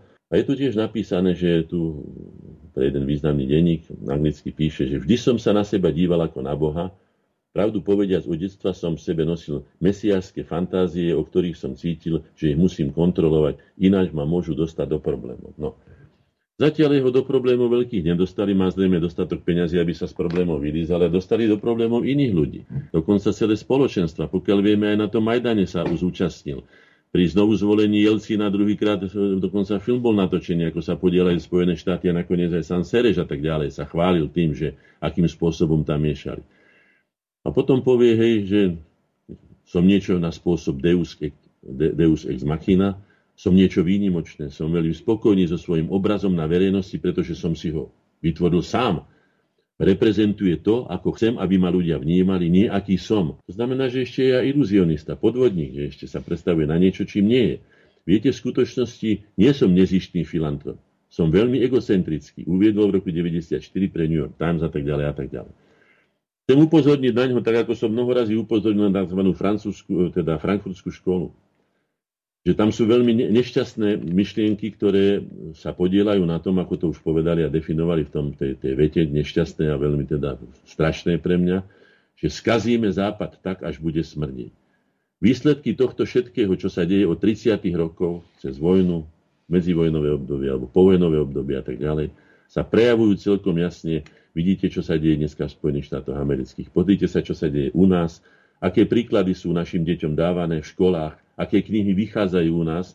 Nie som ešte koniaž, aby sa pálili knihy alebo niečo také, aby sa ostrakizovalo. Ale treba byť veľmi, veľmi opatrný a veľmi múdro rozhodovať o tom, čo dáme, pretože tej literatúry dnes je také obrovské množstvo, že v tom sa môže vyznať len skutočný odborník, ktorý má možnosť si to prečítať a zároveň aj zvážiť a byť tou autoritou, aby odporučil niektoré veci a niektoré povedal, tohto sa ani nechytajte. No samozrejme, ideológia zomri, ako som povedal, Ravdic alebo týchto, to je nepriateľné pre nás, to by bolo treba zakázať a nie ako ten pán Hodal, ten chlapec mladý povie potom také strašné veci na adresu slovenského národa, slovenskej štátnosti a je to pritom absolvent alebo teda žiak, žiak cirkevného evangelického gymnázia. No samozrejme, keď tam chodia tí, tí šamstri z toho zomri, v tých kuklách príšerných, že, že to má tak, a môže to mať takýto deformujúci vplyv na, na vývoj toho dieťaťa, ktoré by si určite zaslúžilo lepšie smerovanie, lepšie východiska do života ako nenávisť už voči čomukoľvek. Voči čomukoľvek. No. Ja mám tu napríklad aj Borisa Kolára, ktorý na adresu Sorošových neziskoviek, a to môžem citovať, pretože to je verifikované, čo povedal pán Boris Kolár, hoci podľa mňa ani on nie je žiadnym vzorom, pretože jeho rodina s deviatimi mamičkami a desiatimi deťmi je podľa môjho názoru neudržateľná. V každom prípade nie je naša slovenská alebo slovanská tradičná rodina, má to svoj, by som povedal, s háremom a s muslimskou kultúrou, takže nie. Ale povedal tieto slova, ktoré budem citovať na adresu pána Sereša. Hovorím, pretože zase sa obraciam na tému dôvery, že čomu tieto deti veria. Chodím denodenne okolo tej novej cvernovky, čo som už mnoho razy povedal. Teraz tam je napísané takéto heslo, že keď prežijeme toto, tak už prežijeme všetko. Jednak je to nesprávne definované alebo nepresne, čo je to toto. Čo je to, keď prežijeme toto? To znamená čo? Skutočnosť Slovenskej republike? Súčasnú našu relatívne slobodnú, teda alebo najslobodnejšiu dosiaľ dejina súčasnosť, keď tam nemajú slovenskú zastavu, ale majú tam zastavu Európskej únie. Ani to si nevedia vážiť, že dostali jednu krásnu, modernú budovu e, zadarmo, aby, aby sa tomu... No tak ale prečítam toho Borisa Kolára hovorí na adresu Sereša. Tento smrad rozvracia a hnusne otrávil aj spoločenskú klímu v Čechách aj na Slovensku. P svoj rypák cez špekulatívne peniaze do každej oblasti života financuje u nás NGO, no tak podľa mňa to nie sú, ne, ne, ako by som povedal, nevládne organizácie. Oni už majú takú vládu, že sa mi zdá niekedy, že majú väčšiu vládu ako teda oficiálne vládne orgány. To nie je, to zase je to zavádzajúci pojem ktoré potom podľa jeho príkazov určujú, kto je ten dobrý, ako ho treba zlikvidovať, oprskať, onálepkovať, opľuť a spoločensky znemožniť. Tento svetový manipulátor ovplyvňuje našu spoločnosť a chce nás doviesť do katastrofy. No tak on sa s tým ani netají, viete, len to je to, že prijal ho aj Miško Kováč, ako som už o ňom hovoril. Tak ako prijal Šrí Čin moja, ale slovenskú inteligenciu neprijal. No tak to len ako príklad. Takže podľa toho samozrejme je otázka dôvery. Ako môžem dôverovať človeku? To sa týka aj Fica napríklad, hej, teda Roberta Fica, ktorý nás neprijal za celé obdobie svojej vlády ani jediný krát a nebol vôbec zvedavý, ani to, že by nemusel to brať do úvahy, ale mohol si aspoň vypočuť názor tej časti slovenskej inteligencie, ktorá sa, ako sa vraví, levým podielom podielala na obnovení slovenskej štátnej samostatnosti. Aspoň toľko úcty, keď už nie voči mne, ja si to nevyžadujem, ale voči mnohým veľmi významným našim členom mohol urobiť a dopadol ako dopadol a to ešte nie je koniec, ale nebudem zlým prorokom. Ak som už citoval z pána Sereša, keď povedal, že musím povedať, že subverzia, teda podrývanie, rozvracanie znútra je veľká zábava. Najväčším umením boja je vôbec nebojovať, ale subverzovať všetko hodnotné, všetko, čo má cenu v nepriateľskej zemi, zničiť morálne hodnoty, náboženstvo, úctu k autoritám a tak ďalej a tak ďalej. No. A potom nastane tá vytúžená kríza. To som citoval, nebudem to citovať ďalej. No, ďalšia otázka dôvery. Akú môžeme mať dôveru voči, voči predstaviteľke um, tej, tej, myslím, že to je, svet, nie, to je Európska banka, pani Christine Lagardeová ktorá povedala, starí ľudia žijú príliš dlho a je to riziko pre globálnu ekonomiku, musí sa s tým niečo robiť. To znie ako vyhrážka, nehovoriac o tom, že keď sa dívam na fotografiu pani Lagardejovej, tak tiež už má dobre C60. To znamená, že už mladým ľuďom určite nepatrí, ale si predstavte, že toto povie predstaviteľ Európskej únie, ktorá sa uchádza, uchádza sa vôbec, alebo chce, alebo potrebuje našu dôveru, alebo si bude robiť, čo chce. Ako si robí, to neviem. To už musím nechám na vás. Alebo fotím si taký seriál, ktorý, ktorým sa to volá e, signum doby, teda znamenie doby. A tuto vidím, zotri nudu, hraj o 4000 megacien za nákupy v bile. No, tak nudu máme my zotierať. Veď toľko vecí nepoznáme, veď tie deti, keby sme ich učili, môžu sa naučiť na nástroje, môžu sa naučiť, ja neviem, pohybovú kultúru, môžu sa naučiť výtvarnú kultúru, môžu sa naučiť svetovú klasiku, môžu sa naučiť filozofiu, môžu chodiť po knižniciach, môžu sa do nekonečna vzdelávať, môžu rásť v obdivuhodné, až by som povedal, geniálne osobnosti. Toto všetko je umožnené výchovou dosiahnuť u detí. Podpíšem to vlastnou krvou, verím tomu a je to tak. Alebo ich možno zdegenerovať, možno ich sprzniť, možno im zničiť budúcnosť, možno do nich infikovať tú ideológiu, čo som povedal. Aké hraj, prečo by deti majú hrať, ale hrať, zápasiť medzi sebou, overovať sa, morálne teda sa overovať v rovnocennom zápase medzi sebou, rásť, upevňovať sa, nielen svoju kostru, ako sa povie, fyzickú, ale najmä teda tú duševnú. Tuto som si odfotil COVID, eh, covidovú, covidovú stanicu, kde ste teda, no, tak my sme si museli platiť 70 eur, pokiaľ viem, za jednu covidové to preskúmanie, či sme na covid. Ale cigáni to dostali v osadách zadarmo, aj tí, čo prišli protiprávne semká, mohli nakaziť svojich, ale vidíte, že sa to neukázalo ako pravda. Ukazuje sa žiaľ mnohých odborných teda posudkov, že sa jedná o veľký svetový podvod a veľký obchod založený na tom, že teraz do nás budú zase zgať tie veci, ktoré si oni vymyslia, na ktorých zarobia, ako zarobil Bill Gates, alebo sa chystá ešte zarobiť a tak ďalej. A tak ďalej. No a teraz, čo je dôležité, lebo sme už neviem, koľko nám ešte zostáva. Aká je rada byť... Áno? 20 Aká je rada vyplývajúca z historickej skúsenosti. Čo by som ja teda odhľadom tejto témy, ktorú dneska rozoberáme, Mám tu napísané pre mňa poprvé. Nikdy neobdarujme výsadou dôveryhodnosti neznámych, ale iba tých, čo dlhodobo poznáme a zažili sme ich konať v krízových hraničných situáciách. Toto, ako sa vraví, ako podpíšem ozaj vlastnou krvou, toto som zažil, to zažívam. Mnoho razy si ešte aj teraz, ako sa hovorí, nabijem čumák, ako sa vraví na mojej dôverčivosti. E, do, nás, do nás bolo tlačené, že priamy, čestný, otvorený. Ja som na to do značnej miery nie, že naletel, ale som si to osvojil. Mám takú povahu, ale môžem povedať, že by som to veľmi neodporúčal. Nie, buďte opatrnejší, ako som bol ja. Neviem, či má každý takú energiu, aby prekonával toľko potom pádov, ktoré som ja si takto sám zapríčinil. Po druhé, zásadne a principiálne radšej nedôverujme, ako dôverujeme. To znamená, že k tej dôvere sa dopracúvajme cez nedôveru, cez preskúmavanie toho človeka, cez preverovanie si jeho vlastností, osobných, jeho daností, jeho povahy a tak ďalej. A potom, keď to teda vyjde, tak chvála Bohu, poďakujeme ozaj, že teda máme priateľa na celý život, máme oporný bod v tomto živote plnom neistot a môžeme si pomáhať v živote žiť v vyššej kvalite, ľudskejšiemu životu, ako ja hovorím, s ľudským rozmerom.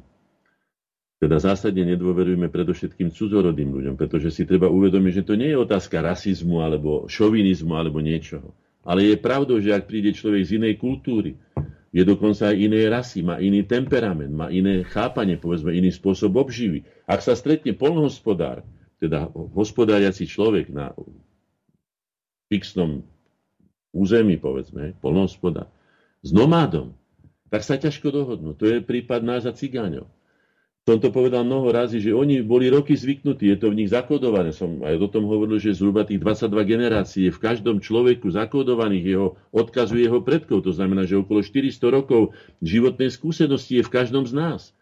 A keď oni putovali celý deň na, na voze a spali na tom voze a ten koník ich ťahal, alebo jeden nejaký vodca, a potom prišli, dačo ukradli v dedine, lebo však čo, alebo vykopali zemiaky, alebo dačo museli z niečoho žiť, ak nekovali klince, nechcem zase povedať, že všetci boli takí, ale principiálne povedané, no tak potom začali žiť. Tak oni začali žiť o 10. večer, povedzme. No, na čo? Upiekli tam toto a začali sa zabávať. No a potom pospali chvíľku, potom zase sadli ráno na vozi a išli ďalej.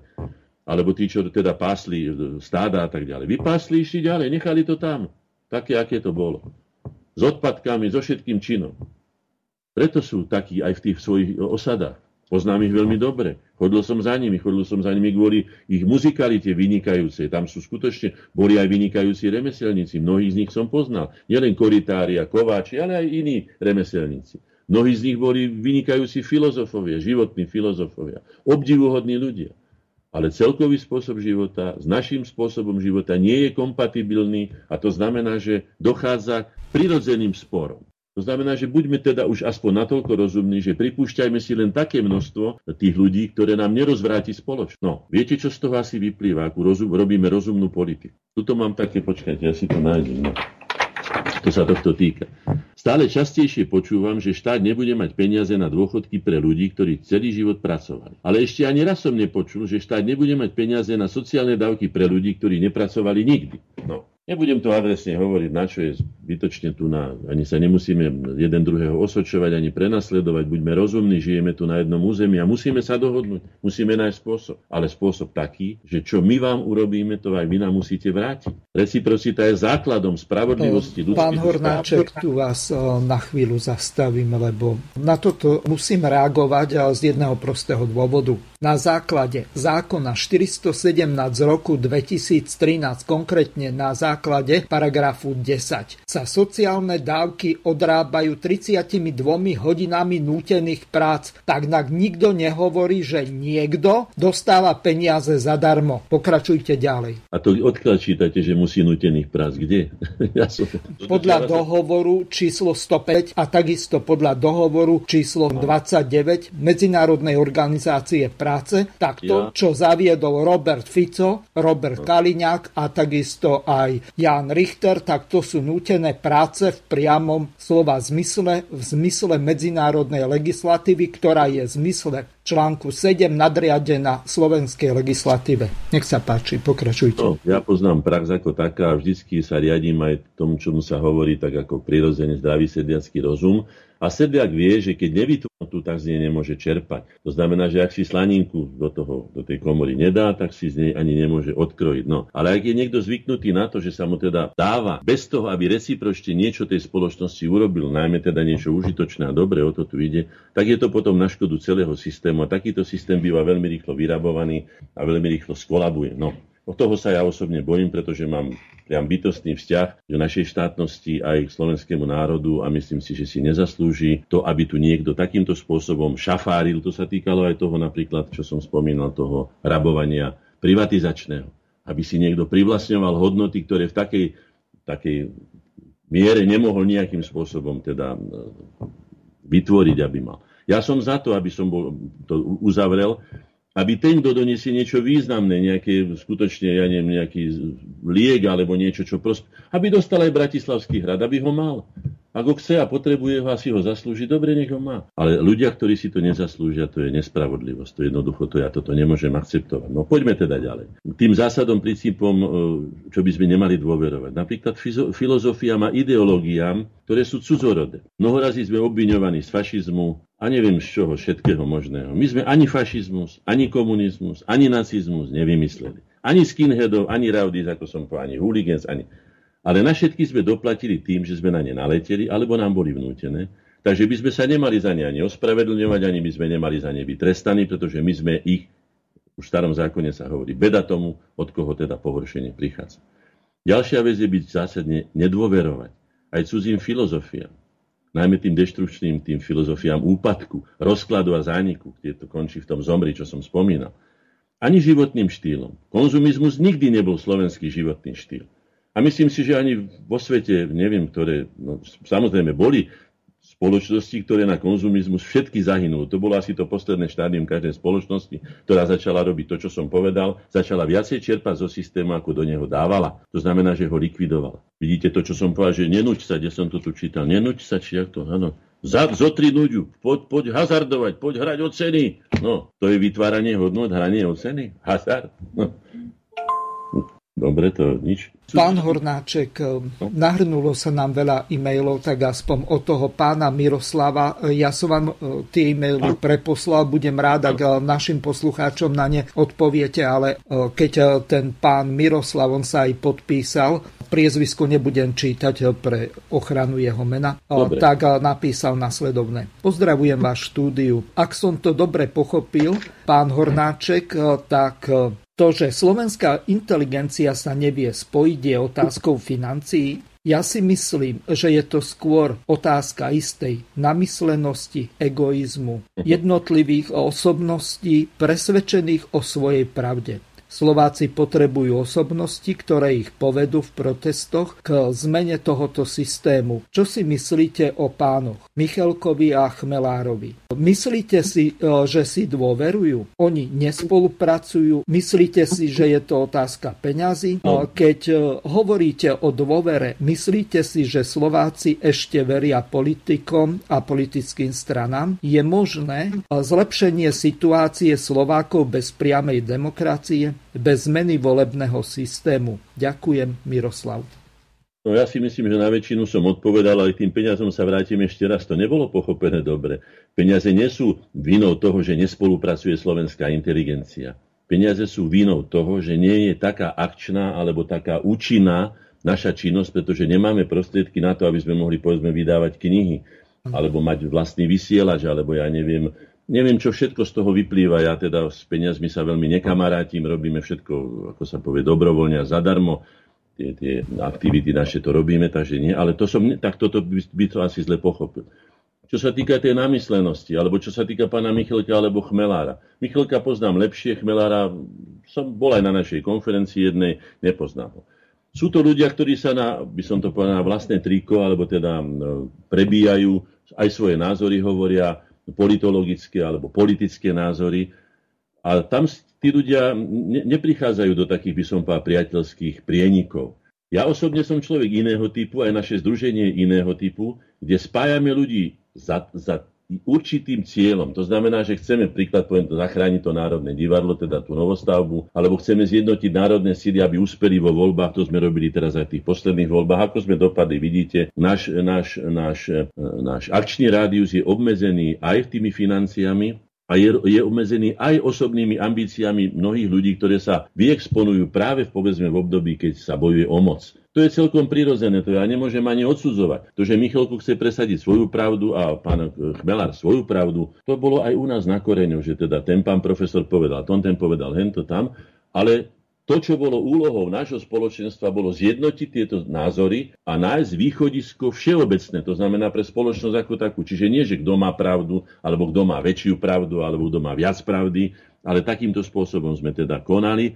Takže mňa sa tieto otázky, ako čo spoložil pán Miroslav, nedotýkajú v tom zmysle, že by som sa mal zamýšľať nad tým, že prečo nespolupracujú, alebo je to všade tak, je to rivalita, ľudia sa chcú presadiť, hej, majú svoje ambície. Ale pre mňa je dirigentom, hlavným dirigentom sú slovenské národno-štátne záujmy. A vtedy padajú všetky rozdielnosti, ako som povedal, aj osobné. Veď myslím, že som dostatočným príkladom toho, že som nezanechal na 30 rokov aj svoju profesiu, aj svojím spôsobom staranie sa o rodiny, čo nie je veľmi zodpovedné, to sa priznávam, ale neurobil som to kvôli sedeniu v krčme, ale preto, že sme urobili dokázateľne spoločne, tým, že som poskytol tento priestor môjho ateliéru, kus roboty pre slovenský národ na užitok ako takej. Takže ja by som to takto chápal. Na tú otázku, prečo sa aj teraz nespolupracuje, obnovujeme znovu činnosť ZOSI, teda Združenia organizácií slovenskej inteligencie. Tých ľudí, ktorí ešte žijú, budeme aktivizovať a vyzveme a vyzývame nových ľudí alebo nové organizácie, ak chcú spolupracovať na spoločnom prospechu pre slovenský národ, sú medzi nami vítané. Takže toľko by som k tomu chcel povedať. No. Tým východiskám a riešeniam, že viete, že ak chcete byť úspešní, alebo ak chceme byť úspešní a žiť slobodný, plnohodnotný, ľudský dôstojný život, musíme si sami pre seba vytvoriť z našej podstaty, preto som povedal, že neverte cudzím systémom, projektom, tam som sa zastavili sme sa pri tej Európskej únii, pri NATO. My nemôžeme čakať od týchto organizácií, aby nám vyhovovali. Boli urobené bez nás, bez akéhokoľvek nášho, by som povedal, vstupu do toho. Oni urobili pre seba organizácia a nás iba tam anektovali, alebo sme tam my vstúpili, to už je jedno akokoľvek, ale nemôžeme očakávať od cudzieho výrobku, že nám bude slúžiť. Preto je potrebné si vytvoriť z našej podstaty, našej mentality a charakteru prirodzene vyplývajúcu koncepciu, projekt a plán vlastného národno-štátneho života. Nikdy sa nesmieme vzdať seba a svojho nami vytvoreného ani za tie najslubnejšie, alebo sa tváriace, alebo vyzerajúce návrhy a ponuky cudzie alebo cudzorode. Zapreme seba a doplatíme na to. Ešte z 98. roku som to náhodou našiel, pri čistení ateliéru som to našiel taký, čo musíme urobiť? Musíme obnoviť dôveru, aj seba dôveru. Však my tak klesáme, tá úroveň, keď si spomeniem, aké boli korene v roku 1990, 1, 2, 3, kým sme teda dosiahli to, čo vie, to bol ako úl. Teraz, keď tých ľudí vidíte, sú skeptickí, sú znechutení, sú otrávení, sú urazení, sú, ja neviem, ak by som to všelijak nazval, hej, a ja im vždy opakujem tú istú vetu. Všetky generácie slovenských národovcov a vlastencov pred nami to mali nepomerne ťažšie ako my a nenariekali a robili to, čo bolo v ich moci. Tí potiahli milimeter, tí meter, tí pol metra, tí hento, ale nevzdávali sa. A my nemáme právo. Musíme obnoviť svoju seba dôveru. Je to nevyhnutné. Musíme zdvihnúť hore hlavy a pozerať sa do sveta vlastnými očami. Aj keď to niekedy boli, áno, samozrejme, máme chyby. Na senívosť by som povedala, treba ich odstraňovať spolu s pribúdaním a, a skvalitňovaním nášho života. A tak tú múdrosť s dôverou posluchníme, veď sa hovorí, že dobrá vôľa všetko zdola. Tak tu hovorím o tej dôvere. Tú múdrosť, túto múdrosť našej skúsenosti s dejín s dôverou počúvnime. Tam tá dôvera je na mieste. Napísal som si také body, že aby sme mu to mohli dokázať, znovu sa vrátiť k sebe svojim koreňom a svojim prameňom a pomôcť národu prekonať túto, túto, túto krízu, ktorú prežívame momentálne. Aj krízu seba dôvery v seba. Nesmieme ochabnúť v biologickom raste našej spoločnosti. Dobre počujete, to čítam z roku 1998. Ani nie v sústavnej ochrane identity a spolupatričnosti všetkých Slovácov žijúcich všade na svete. To som už hovoril o Svetovom kongrese Slovákov, že by bolo na čase, aby sa oživili ich detia. Všetci spolu musíme tvoriť jeden vzájomne si pomáhajúci a spolu cítiaci organizmus. Poďalšie, bezpodmienečne musíme legislatívne zabezpečiť národnú slobodu, zvrchovanú štátnu suverenitu, územnú celistvosť a tak ďalej a nájsť si garanta, medzinárodného garanta. My nie sme schopní našim počtom ubrániť svoju suverenitu, keď nebudeme mať medzinárodného garanta. To je potrebné. Ale ako vidíme, Európska únia ani veľmi nie je. Tá nebola schopná ubrániť Európsku úniu pred prívalom e, nielen toho, ale ani pri tom koronavíruse. A neviem, pričom všetkom zlyhala, kde len mohla. Nebudem hovoriť však teda tie osobnosti v úvozovkách ako pán Juncker za iný nebude. A teraz tá Lagardeová, ako sa vyjadrila a tak ďalej. Za žiadnych okolností nedovolme zasahovanie do životných funkcií nášho štátu žiadnym zahraničným záujmom. Ja viem, že to je ťažké, je to niekedy až iluzórne, áno. Ten medveď, keď chce, tak nafacka toho zajaca, kedy chce, ako chce, hej ale za normálnych okolností nikdy sa nevzdávajme tých vecí, ktoré sme už dosiahli. Dobrovoľne sa ich nikdy už nevzdávajme. Všetkými silami a zdrojmi sa snažme o rovnomerný a vyvážený rozvoj Slovenska. Aj toto. Upozorňoval som na to, že nenechajme odkrviť okrajové e, štvrte, teda súčasti Slovenskej republiky. Len preto, že Bratislava puchne a tu si lozíme po hlave, nemá vyriešenú doprava, neviem čo všetko a máme celé prázdne oblasti, ako keby tu prešlo povstanie Rákociho, ako som už o tom hovoril. Otázka dôvery a nedôvery sa tiahne celými dejinami a nielen ľudstva, ale všetkým živých tvorov. E, dôvera je krásna a v mnohom aj nenahraditeľná, ako som povedal. Je však ľahko zneužiteľná a teda aj veľmi nebezpečná. Na nedôveru doplatilo nepomerne viac ľudí ako na nedôveru. Našim osudom je, ak dovolíte, našim národným osudom je nedôvera. My by sme mali naučiť svoje deti byť nedôverčivé, pretože každý, keď vidí toho slabšieho, že si môže na ňom, videli ste to s tým zlatom, koľko nám to vyviezla tá vydarená panička, hej, ale toho striebra. To bola len jedna, to sa zachytilo, to, čo sa tu otekalo, veď slovenské striebro určovalo až do objavenia Ameriky hodnotu európskej meny základnú. Hej.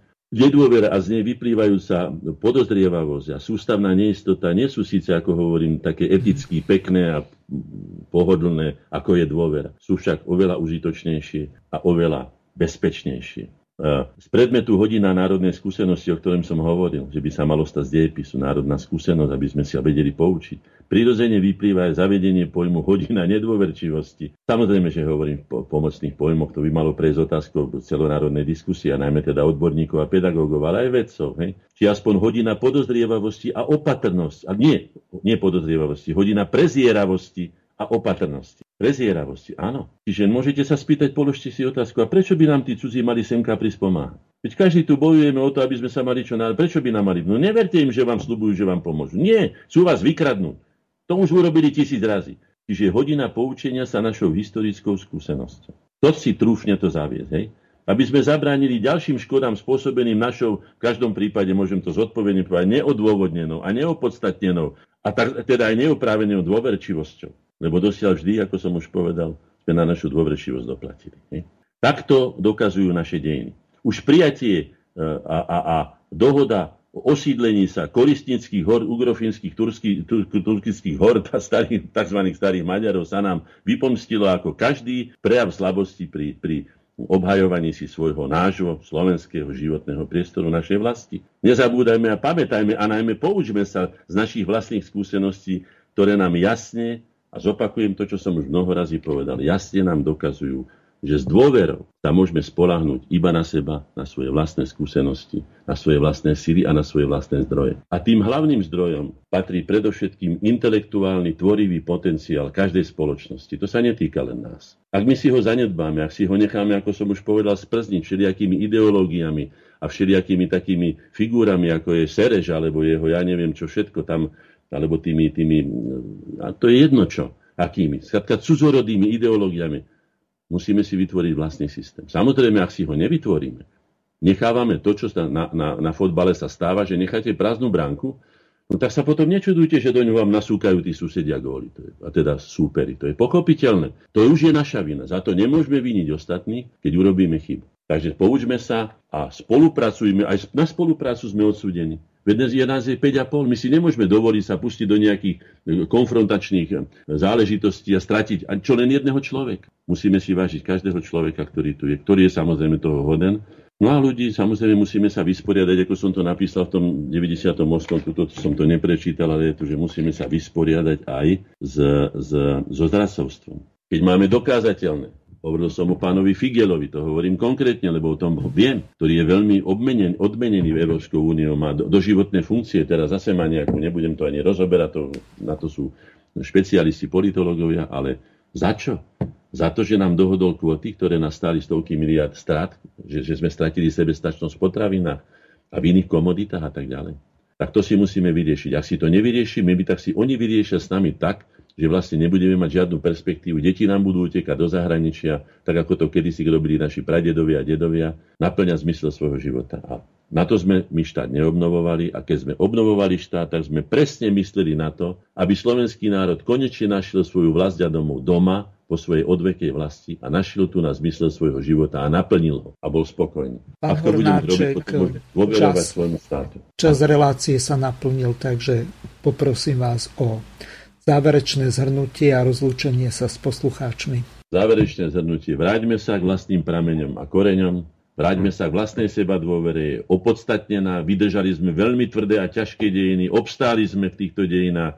Vydržali sme na kryžovatke na veľmi exponovanom boisku Európy sme vydržali. To bol náš najväčší historický a dejinotvorný výkon, že sme vôbec prežili.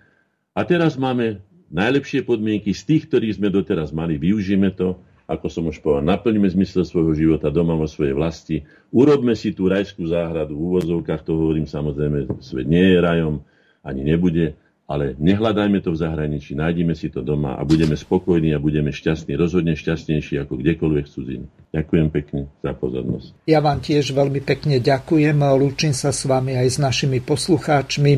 Ospravedňujem sa, ak boli nejaké nezrovnalosti alebo technické nie, nie. problémy. Ehm, takže ešte raz veľmi pekne vám ďakujem, pán Hornáček, a prajem vám a našim poslucháčom pekný večer. Do počutia. Dobre, do počutia. Dovidenia. Vysielací čas dnešnej relácie veľmi rýchlo uplynul, tak sa s vami zo štúdia Banska Bystrica Juh lúči moderátor a zúkar Miroslav Hazucha, ktorý vás touto reláciou sprevádzal. Vážené poslucháčky a poslucháči, budeme veľmi radi, ak nám zachováte nielen priazeň, ale ak nám aj napíšete vaše podnety a návrhy na zlepšenie relácie lebo bez spätnej väzby nebudeme vedieť relácie zlepšovať. Za čo vám vopred veľmi pekne ďakujem. Do počutia.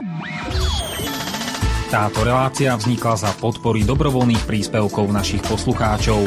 I ty sa k ním môžeš pridať. Viac informácií nájdeš na www.slobodnyvysielac.sk Ďakujeme.